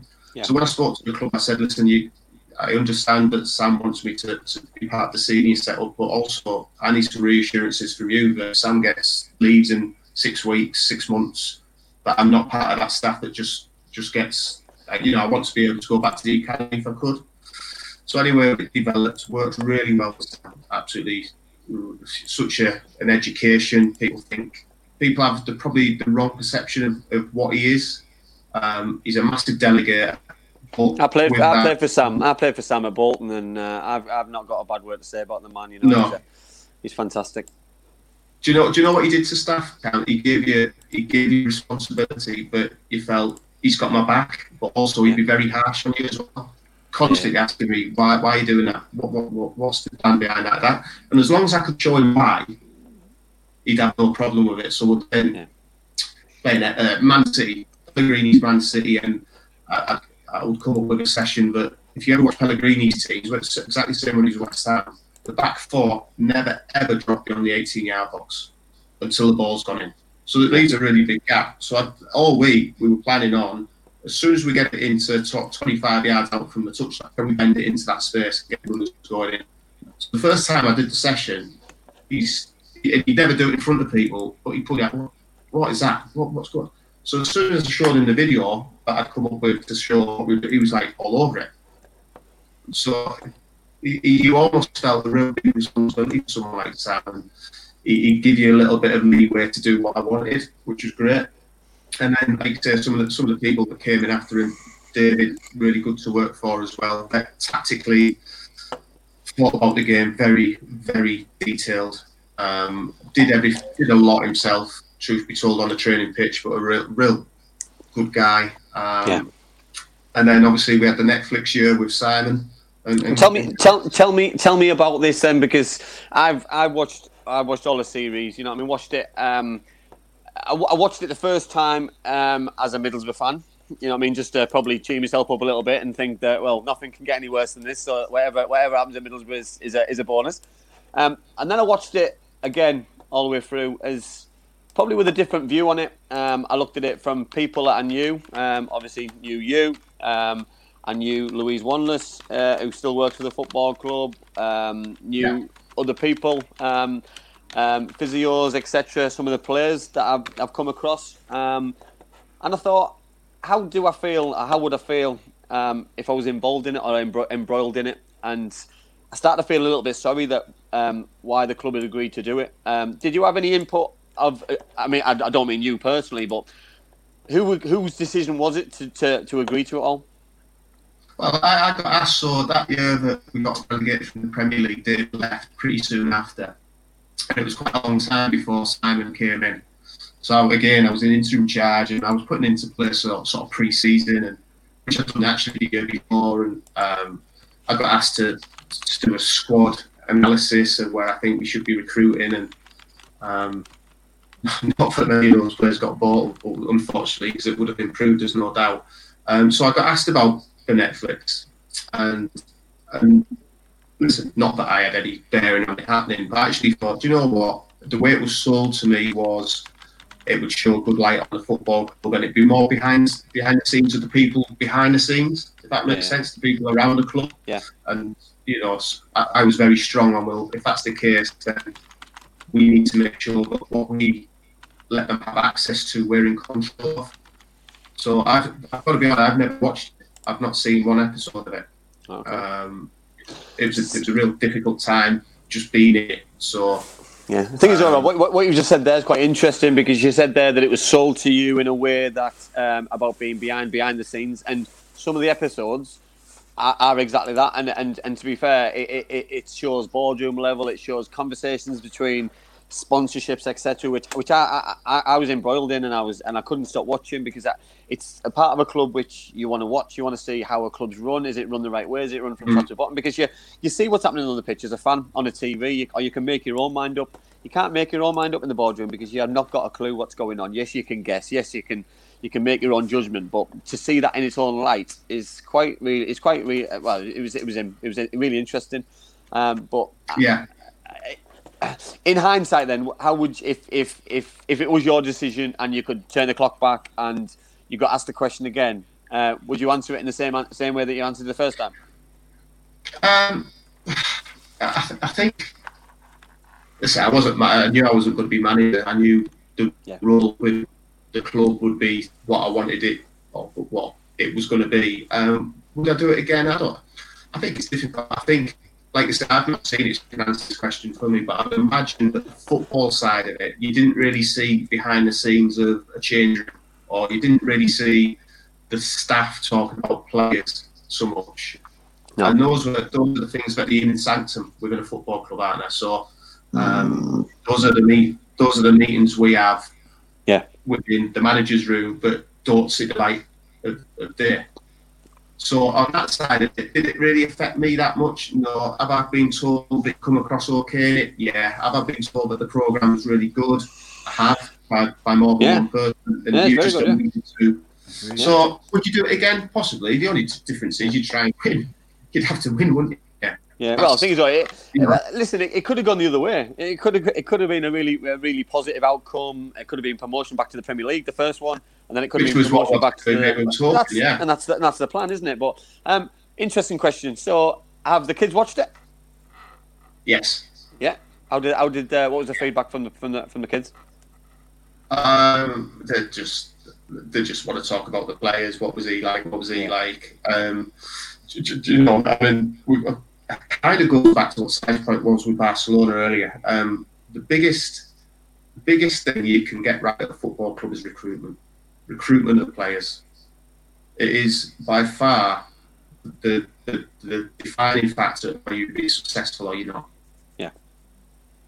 Um, and we the club dare I say it, didn't get recruitment right.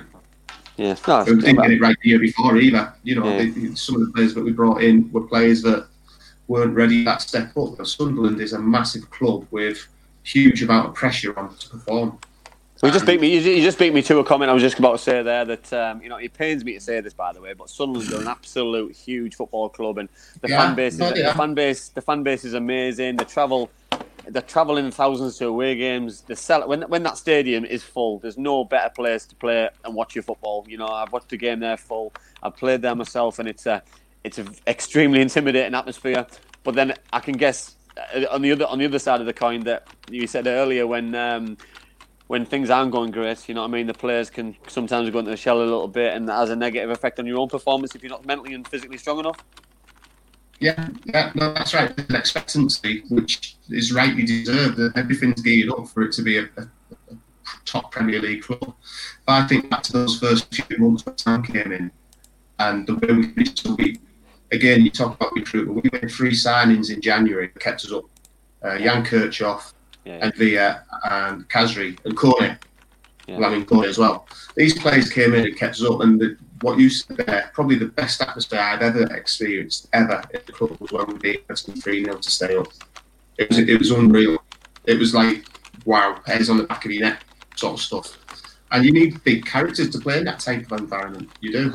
Yeah, I totally agree. And that's why that's why we do it. That's why we all live to play football and coach football, and you know what I mean. For those kind of moments in front of big big stadiums, and and just and just won it over and over and over again. Uh, before we, because we obviously we're going to go into some live questions from uh, from some of the from some of the viewers, which is done.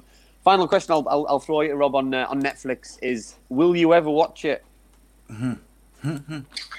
Ah, there might be a time. Um, you know, there's lots of clubs doing it now, aren't there? I think Leeds United have got one out now. Man City have done one in the past. Um, will Will I ever watch it?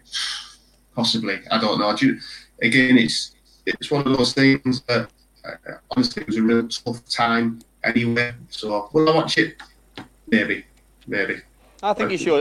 Listen, I'm not. I'm not telling you what to do because I wouldn't dream of it. You know, I mean, you're a good friend of mine, and um, you've been a, a, an, an exceptional pro, and, you, and you're currently a, uh, a very good coach, stroke manager. And I, listen, you, you come out of it very well. I, I, there's only certain individuals at that football club who come out with it um, not looking great. Um, but listen, it, it is what it is. It it could have been the best story in the world for, for that football club because that was the plan. And uh, if it if, if that had happened, then it would have generated a lot more money. It would have generated a lot more enthusiasm for everybody and, and stuff. And it would have been it would have been a, a, a, a probably a different story and a different program. But for me, it's a, it's a it was a fantastic watch, and um, I'll, I'll watch it again because I, I, think it's I think it's a really good really good thing to watch. It's a, Net- Netflix got it right, didn't they? They, they Yeah. fell on the feet 'cause they thought they won't be a promotion thing. We've been in to be Sunderland fans, and but to see how it went, I think everybody got involved. Netflix the ones that won out. And I think, and I think that's why, Rob. I think that's why. Um, obviously, the second, the, the, the, more series they end up doing was because of the way that it, the, the, the first one ended. Because it fell in their hands. It was perfect situation scenario for them, and um, Yeah. and it couldn't have gone any better for them personally. You know what I mean? Yeah, the demise of a football club is is never nice. You know what I mean? The the, the first game of pre-season against Celtic, I think it was, and you know what I mean. That for me, that it's just it just looked at a, a heartbreaking um, situation, and, and Netflix just pounced on it and just it, it worked great for them, and you know what I mean. And that's what they are, the the, the producers of, of great work and great shows, and yeah, it was another great show. By Listen, them. I, I've got to say, I don't want people to get this wrong. The, ki- guys that were in the building filming and were brilliant, absolutely fantastic, very respectful. They did ask, Yeah, you know, can we have access to this? And no one, there was no never, Yeah. never a second question asked about that. But no, it was uh, it was interesting. Pal. It was interesting. Fair play, yeah, fair play. Um, so we're going to finish off with some uh, some Um, live questions for Rob. And also, the Netflix uh, documentary led to Amazon going on and doing their own thing with Man City and Man City one. That's a good one. That's a good. That's another good one. But they they might not have dipped their toe into that if they you know if the Sunderland one hadn't have been so uh, so good in my opinion. Yeah, yeah. Um, okay, so we've got some questions which have been sort of coming throughout the show. Uh, so I got to start at the bottom and work my way up. We got uh, Reese says, "What is what is it that you as a coach or a coach and a manager see in players that fans don't?" Um, what do you say? I think if I think of the best players, um, and it goes it goes back to that obsession. The, the the best players are the ones that live professionally and do all the things right and it's 24 7 I, I people people look at footballers as though it's unachievable. I think it's a job. It, it is it's your profession. And if you're not fully focused especially with the game as it is now at the top level if you're not living your life right if you're not um, you go back to that word obsessed, so professional in your attitude towards recovery, to training, to being physically as strong as you can, to being mentally as strong as you can, then you, you won't you won't reach the standards. So I think of players that I've coached that I would put into that bracket. Um, an easy couple of ones would be John O'Shea, for example, who was at the end of his career but did everything unbelievably well to, to extend his career. Jermaine Defoe, you know, what a professional. But Rob, Rob, do you, do, you, do, you, do, you, do you feel sorry though then for these kind of players who get the stick that they get from supporters when you see them day in day out, um, week in week out? Is is sometimes the stick to get a little bit unjust? Listen, they still have to perform on a Saturday. You know, that's that that that's the be all or end all. What what I'm trying to say is these players are doing all that they can to be at peak performance on a Saturday at three o'clock. Um, you know, we had we'll get involved into names. We, we had players that were doing that. You know, you know, you couldn't rely on them on a Saturday. You can win or lose or draw as manager or coach on a Saturday. But if you know that the players have given their all Monday to Friday on the Saturday, you live with that. So what you are saying? You are you saying? Are you saying it's nothing to do with the players? It's all down to the manager and the coach's fault?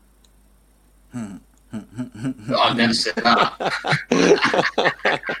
uh, but so, so you, see, you see that side of it, and you also see sort of the human side of it. Going back to the question, you know, yeah. you see you see the downs that they get, You see the players that sometimes need that little arm on the shoulder.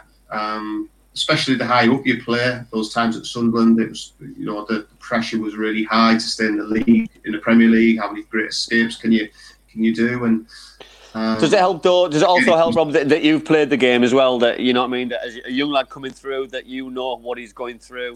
When a lad's coming back from international duty, you know what he's going through. When a lad's having a bad game, I'm not saying you had a bad game, by the way, but I'm just saying when you know you know what they're going through. Listen, I, I can only I can speak for myself and say I think it helped me, but I wouldn't say it should put off somebody who's not played but they can't do. There's been brilliant managers that have yeah. never played the game, so it's a standard. Your Mourinho's, your Wenger's, and and things like that. Um, you know, I would never ever say to somebody who's not played the game, don't try and do that. I, I think that would be wrong. People have got different strengths. I think back to I think back to some of the coaches I had at senior level who probably didn't play to the level I played at as managers, players, but as managers, you still related to them. So I think yeah. it's I think the game now is so much about man management. Yeah. Really, you know, tactics and everything come with it. But if you can manage the people, then you've got such a good chance of success. Spot on. Um, also, uh, Richie asks, who is your toughest opponent, and uh, who was your football icon? Me. Uh, before and during during your career as well. Well, I'll get uh, Cams is my icon. Never mind toughest. uh, toughest opponent. That's that's quite easy, really. We for some reason, whenever we played Arsenal, and Arsenal had an unbelievable team, um, it was Marc Overmars. Ridiculous. It was Marc Overmars. I remember him turning me inside out time and time. I'm talking over a period of time here as well, not just one game. I used to remember, I, I vaguely remember playing at the British side against them.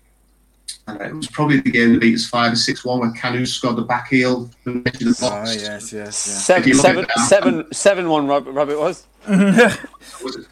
I think I was only on the pitch for six of them though. yeah. I was still didn't get on. I was buzzing, buzzing. I was. Yeah, and I remember um, Winterburn had the ball sort of thirty yards away, and Overmars went short, and I thought, well, I don't want him to get the ball and run at me because he's so quick. So as I've gone to get tight, he just spun and Winterburn's chipped it over our heads. So there's no catching him that way. So I thought, well, don't fall for that again. Let him get the ball and let him have a run at me, see if I can deal with that. Straight back. So I'm buggered. I've only got two ways to stop him. Get tight doesn't work, and dropping off doesn't work. And it's just a horrible place to be because then the, the, the, top players, like you say, several they smell blood, don't they? there's no coming off them. Just it's just relentless. It's horrible. Yeah, it's uh, it's it's scary though, isn't it? You know what I mean? Because you're talking about that time, you know what I mean? And at that time as well, even the Man Uniteds, the Giggses, the Beckhams, you know what I mean? That the the interchange, and it's just it's horrible. You know what I mean? That that that, that It is, Anelka- we always did okay uh, against them. You know, United, we always sort of did Yeah, we okay. did. We, yeah, we did. We, yeah, we did. Uh, It, it was. I think it's it, it's it's difficult, isn't it? You know what I mean? Because being a fullback, um, you know what I mean. At, the- at the time when you when you the Premier League was quite strong winger wise, you know what I mean. There was quite a lot of wingers coming through, and and pace was pace was starting to come into the Premier League as well. You know what I mean? There was there was a lot of it as well. That, you know what I mean? Every every single young young player was coming through with pace. The Michael Owens, the Anelkas, the Overmars. Uh, it was just it was just coming relentless. It was becoming relentless. And you, you talk to somebody who didn't really have pace either. So it was. Um, okay, final final question or two, I suppose. Uh, so I'll go to the sort of the one question, uh, which was from uh, Mr. Stuart Campbell, very handsome chap, Le- He's a legend, I think. I've heard. legend of a chap, Legend, and he yeah. says, um, "How much would Messi cost a team from the Premier League?" What a bad question that is. What a, what a rubbish question. I think he did send it when we were talking about it, though. So a ru- yeah. Still a rubbish question. I'm answering it. Robbie, I'm a- answer that. I'm not, I'm not, I'm not, I refuse. I've seen him today. I don't need to answer his question. like a like a petulant teenager. he is. If it gets slapped, he will. Um, I don't know. What would he? What would he? Hundred? I don't know. How old is he? You're not paying. reckon- You, you, you're not It's- getting any return, are you? It's an interesting. It's an interesting question. Will, will he have a Will he have a uh, clause in his contract? I was- I- I'm there was a throwing it out rumor he had. There is a rumor he had like a five hundred million release clause or something stupid. No one's going to pay years that. No one's going to pay But that. I don't think I don't think any club should or would pay over a hundred for him when you consider his age. It's there's no you're not going to get like I guess unless you're going to go with you know you might get two great seasons out of him and win trophies, but it's whether you know if you don't win the biggest trophies, it's just a hundred million. And and Si, Yeah, who's gone. going to who's, who's going to pay who's going to pay his What? tax? Who's going to pay his tax bill Yeah, mate. for his there's move? You know. There's like three three clubs maybe who could afford him. on, on, on, on the flip side of that, and being in conversations within football clubs where you talk about buying players from certain parts, if you're, let's just say, there's only a couple of clubs that can afford it, Man City, Man City will be doing the sums now to say if we spend 100 million on him, we could probably get 300 million pounds of shirt sales all over the world. He'll Yeah. pay for himself. Do you know what I mean? There's other things to. to, Yeah. to my, my kid got Messi tops. He's not a Barcelona fan or anything like that, but you buy it because it's Messi. Mm. Do you imagine Yeah. that? Yeah. Yeah. And I, So I, I, there's I, also I the also money think men, the money men will have a look at it as well and think this can be done. This. Yeah, I also think as well. I think I think Messi's got a, a, a relationship with Barcelona and a, and a, a, a probably a contract which, if he says he wants to leave, you know what I mean. Forget release clause. You know, if he says I really want to leave, they'll they'll help him out and, and let him go wherever he wants to go. Because listen, the, Robbie just said there, there's only a certain clubs who can afford him, but he might not want to go to those kind of clubs. He, Messi wants to go to the teams that he wants to go to, and he'll dictate that. He'll dictate that all Yeah. day long because he's he's in charge of he's in charge of football, isn't he? You know what I mean? He's the He's boss like, man. No, he is, isn't he? Uh, yeah, he's second best player in the world, isn't he? behind me. Is that right? Behind uh, behind Kieffer Moore. no, no, yeah, nah, he's behind. I Um, hope he scores a bucket full of goals. By the way. no, he So, will. do you know what? I- I Right, I- I- back right, on. right. Yeah, Robbie's going to come back on when Kieffer Moore scored the hat trick to put Cardiff in the, in the in the Premier League next year. There we go. Yeah. reverse, boom. psych- reverse psychology, innit? Reverse psychology and motor. Yeah, it's rubbish, rubbish. Um, all right, final question of the evening from uh, the live chat. James Costley said, "What was it like playing at Ninian Park? Uh, I know you were in the side when Cardiff beat Rotherham two 0 Was it intimidating?"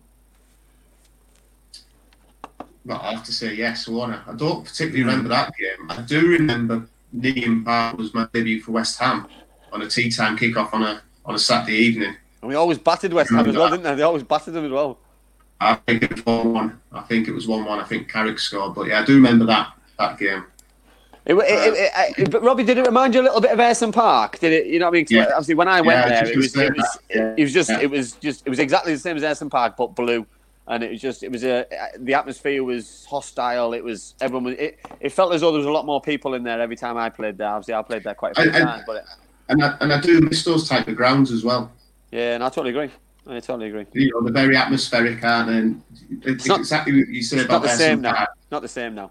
No, no. But you, it was one of those grounds where you could stand up one side of the pitch and not see the, the, the socks of the other because it had a camper in the middle of the pitch. Yeah, did you? The pitch would, you know, and Ayresome Park was the same, wasn't it? Yeah, yeah, that was a, to- it's a top ground. Miss, I miss those kind of places. I, you know, the new stadium's nice, and they had to go there for a, a business uh, Yeah, in the model. But you know, I do, I do, yeah. I feel, uh, I feel as if they could have stayed there a little bit longer. They could have achieved a little bit more, and probably stayed in the Premier League a few more seasons, in my opinion.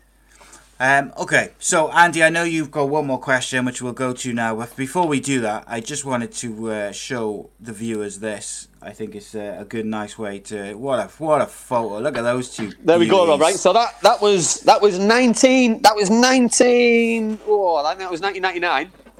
Uh, and we just, my mum took that photo, Rob. By the way, that's in my mum's house, and we. Yeah. That was just before Player of the Year due, so we went to uh, we went there in our Wow. in our dicky boat, and uh, next to me is Jason Gavin. I didn't, I, I cut him off because I didn't want to. Uh, I was, I didn't, I was, I have his permission to have him on the show, so I didn't want to put him on. Um, yeah, Jason's there. J- Jason's Jason's there as well. Like, uh, like Robbie's Robbie's just beautiful hair. Just, just makes you sick, doesn't it? I'm bald there and all, by the way. just, just reminds me. of- One of, us- one of us hasn't- one of us hasn't changed a bit, have we? It's Yeah, I not know. you. Yeah, I know. I've got balder and loads of loads of lines on me head here. Good Robbie, makes you sick, doesn't it? Makes you sick, doesn't it? Good There days. go. Good, good days. Brilliant. Good days. Right, Rob. no, to uh, to to finish off, uh, I've got one more question. So my question to Robbie Stockdale is: um, How would Robbie Stockdale, a manager and the coach, manage Robbie Stockdale, a player? Ah, good question. Good question. I think, I think we both, and this is going to be a bit of a cop out. I think we both would have longevity more now if we played now with what managers and coaches know. And by that I mean, um, when we were growing up, sports science wasn't really a thing. It was not position specific work that managers and coaches do now. I think we'd have a lot more longevity at that level that, that we, we managed to get to. Yeah, I, I totally agree as well, and, and I also think. Um, um, uh, I'd also give myself a massive pay rise. Life's yeah, life's evolved as well. I don't think I don't think alcohol plays uh, as big part in life now than it did probably when we were back um, back younger. Um, you know what I mean? Things I know, I know you. You know what I mean? It, it's part of a lifestyle. There was a big drinking culture involved in football at the time when when we were coming through uh, as younger players, and it's now uh, it's now a you're a lot more fitter, a lot more tougher. Uh, it's like you say, sports science is involved, so you've got to be about recovery and stuff, and that was all new. You know what I mean? I- You, you mentioned Sam Allardyce earlier on, um, and that was the first time I came across it. And Sam was uh, well above and beyond everyone else's years um, when he was at Bolton, by the way. So he was. I knew when um, when people started to give him negative comments, I used to uh, shoot him down quite rapidly and say how positive and um, all the things that he was doing back then before everyone else was doing it. Forget all these foreign managers coming in and having all these top superstars. He was well ahead of the well ahead of the game. But, um, yeah, but but I, I- totally agree with there. But you know what I mean. I, I, listen, I, I I saw you grow up as a as a young player. You're obviously a little bit younger than me, only only a few months, I'm guessing. But um, uh, seeing you pull through the middle of the team, and you know what I mean. Obviously, we went our separate ways, and it makes me so proud, mate. When I when I when I see you on the touchline, obviously watch the Netflix thing, obviously seeing you go to Scotland, and um, and really really look forward to your, to your next journey, and um, and hope that when the next journey does come along, wherever that may be in the world, um, that you come back on the show and tell us all about it. No, it's been a pleasure. Really enjoyed it. It's been. Um, it's funny, isn't it? Because I, I don't get to do this very often. Talk about the, the, the, the old times, if you like, and, and growing up. But I think, I think as a final thing, what we talked about before, people call it old-fashioned values. I, I don't. I just see it as values. It's what you know. uh, There's no need for it to be old-fashioned. It's just doing the right things at the right time and treating people properly. I think if, if if football can do that more, then everybody everybody be a winner. Yeah, I totally agree. I, I totally 100%. agree, and I, I, I totally agree. I couldn't have put it better myself. But no, uh, an amazing show. You know, I mean, the feedback we've had um, on here uh, when we announced you as a guest. You know, what I mean, the, the amount of positivity and the amount of um, good things that people have to say about you is a credit to yourself and, and to your family. So, no, good luck, mate, and uh, and hope everything works out for the way you want it. Indeed. Um, Thanks, guys. Really enjoyed it. Yeah, Robbie, it's been fantastic to have you, mate. Uh, we've had our biggest YouTube audience ever as well in the live uh, in the live show, which is really cool. Uh, so I encourage all those people to subscribe. And uh, of course, you can catch uh, all our other shows. We've got another show coming out Wednesday, and we'll be me and Andy will be back on Friday with a uh, Andy Campbell football show extra. Are we going to tell them what it's about, and or not? Yes. Do you, do you want me to do it or do you want to do Yeah, it? Yeah, go on, you crack on, mate. Um, we decided, obviously, last week we did a, a special show with referee Jeff Winter about uh, officials and stuff. Um, cheers, Graham. Thank you. Uh, this week we've got Jason Ainsley, who is Spennymoor Town manager. We're doing a non-league show, so Jason's going to come on and tell us about his experience about being a non-league manager. We've got ex Cardiff City, Bath City, um, Gethin Jones, um, good friend of the show, good friend of mine um, who's obviously played non-league football for a number of teams, going to give us, us his experience about being a non-league player. Um, obviously, I've got the experience as well um, from moving down the leagues when I got a little bit older, more experienced. Um, so yeah, it's, it's, it's going to be a different a different angle. And then the following Friday, we've got um, a plan of power sleeve, which we'll announce hopefully Friday, uh, if it all if all pulls off. But I think uh, we're about we're about seventy five percent there. I think. Yeah, we got, got some good ones for that. And yeah, we got some good guests coming up as usual. Uh, massive thank you to Black Diamond Sports, Bespoke Financial as well for the sponsorship. And um, Reese just asked when does the, the new show, which I'm doing with Super Kev McNaughton, start? We are filming the first one next Tuesday. Uh, and that'll be a monthly show, but you'll have to wait. But we're filming the first one next Tuesday, so send in your clips and stories about all things crazy football. But uh, until Friday. We thank you all for watching and listening if you download it. And uh, we will see you Friday for another live show. Thank you very much, Robbie. And thank you very Cheers, much, Rob. Mr. Campbell. My pleasure. Cheers, mate. guys. See you soon. Cheers, Rob. My mummy and daddy have been talking about life insurance. It sounds like something to protect my brother and me, but I don't really understand. Then my auntie Louise told mummy about Bespoke Financial Teesside. She said they're a local company who helped her with her life insurance. Mummy got in touch, and because they're based locally, a man called Darren was able to come to our house. He was really friendly. Darren stayed for a cup of tea and made it all really easy to understand. He said that life insurance will protect our home and family if anything bad were to happen. Like if mummy or daddy got sick, then we'd get enough money to take care of us, and our house would be paid for so it wouldn't get taken away. After an hour, Darren said goodbye, and mummy and daddy seemed a lot happier. Once it was all sorted, we could all relax and watch a film together as a family. I don't know why they didn't do it sooner. to be a hero,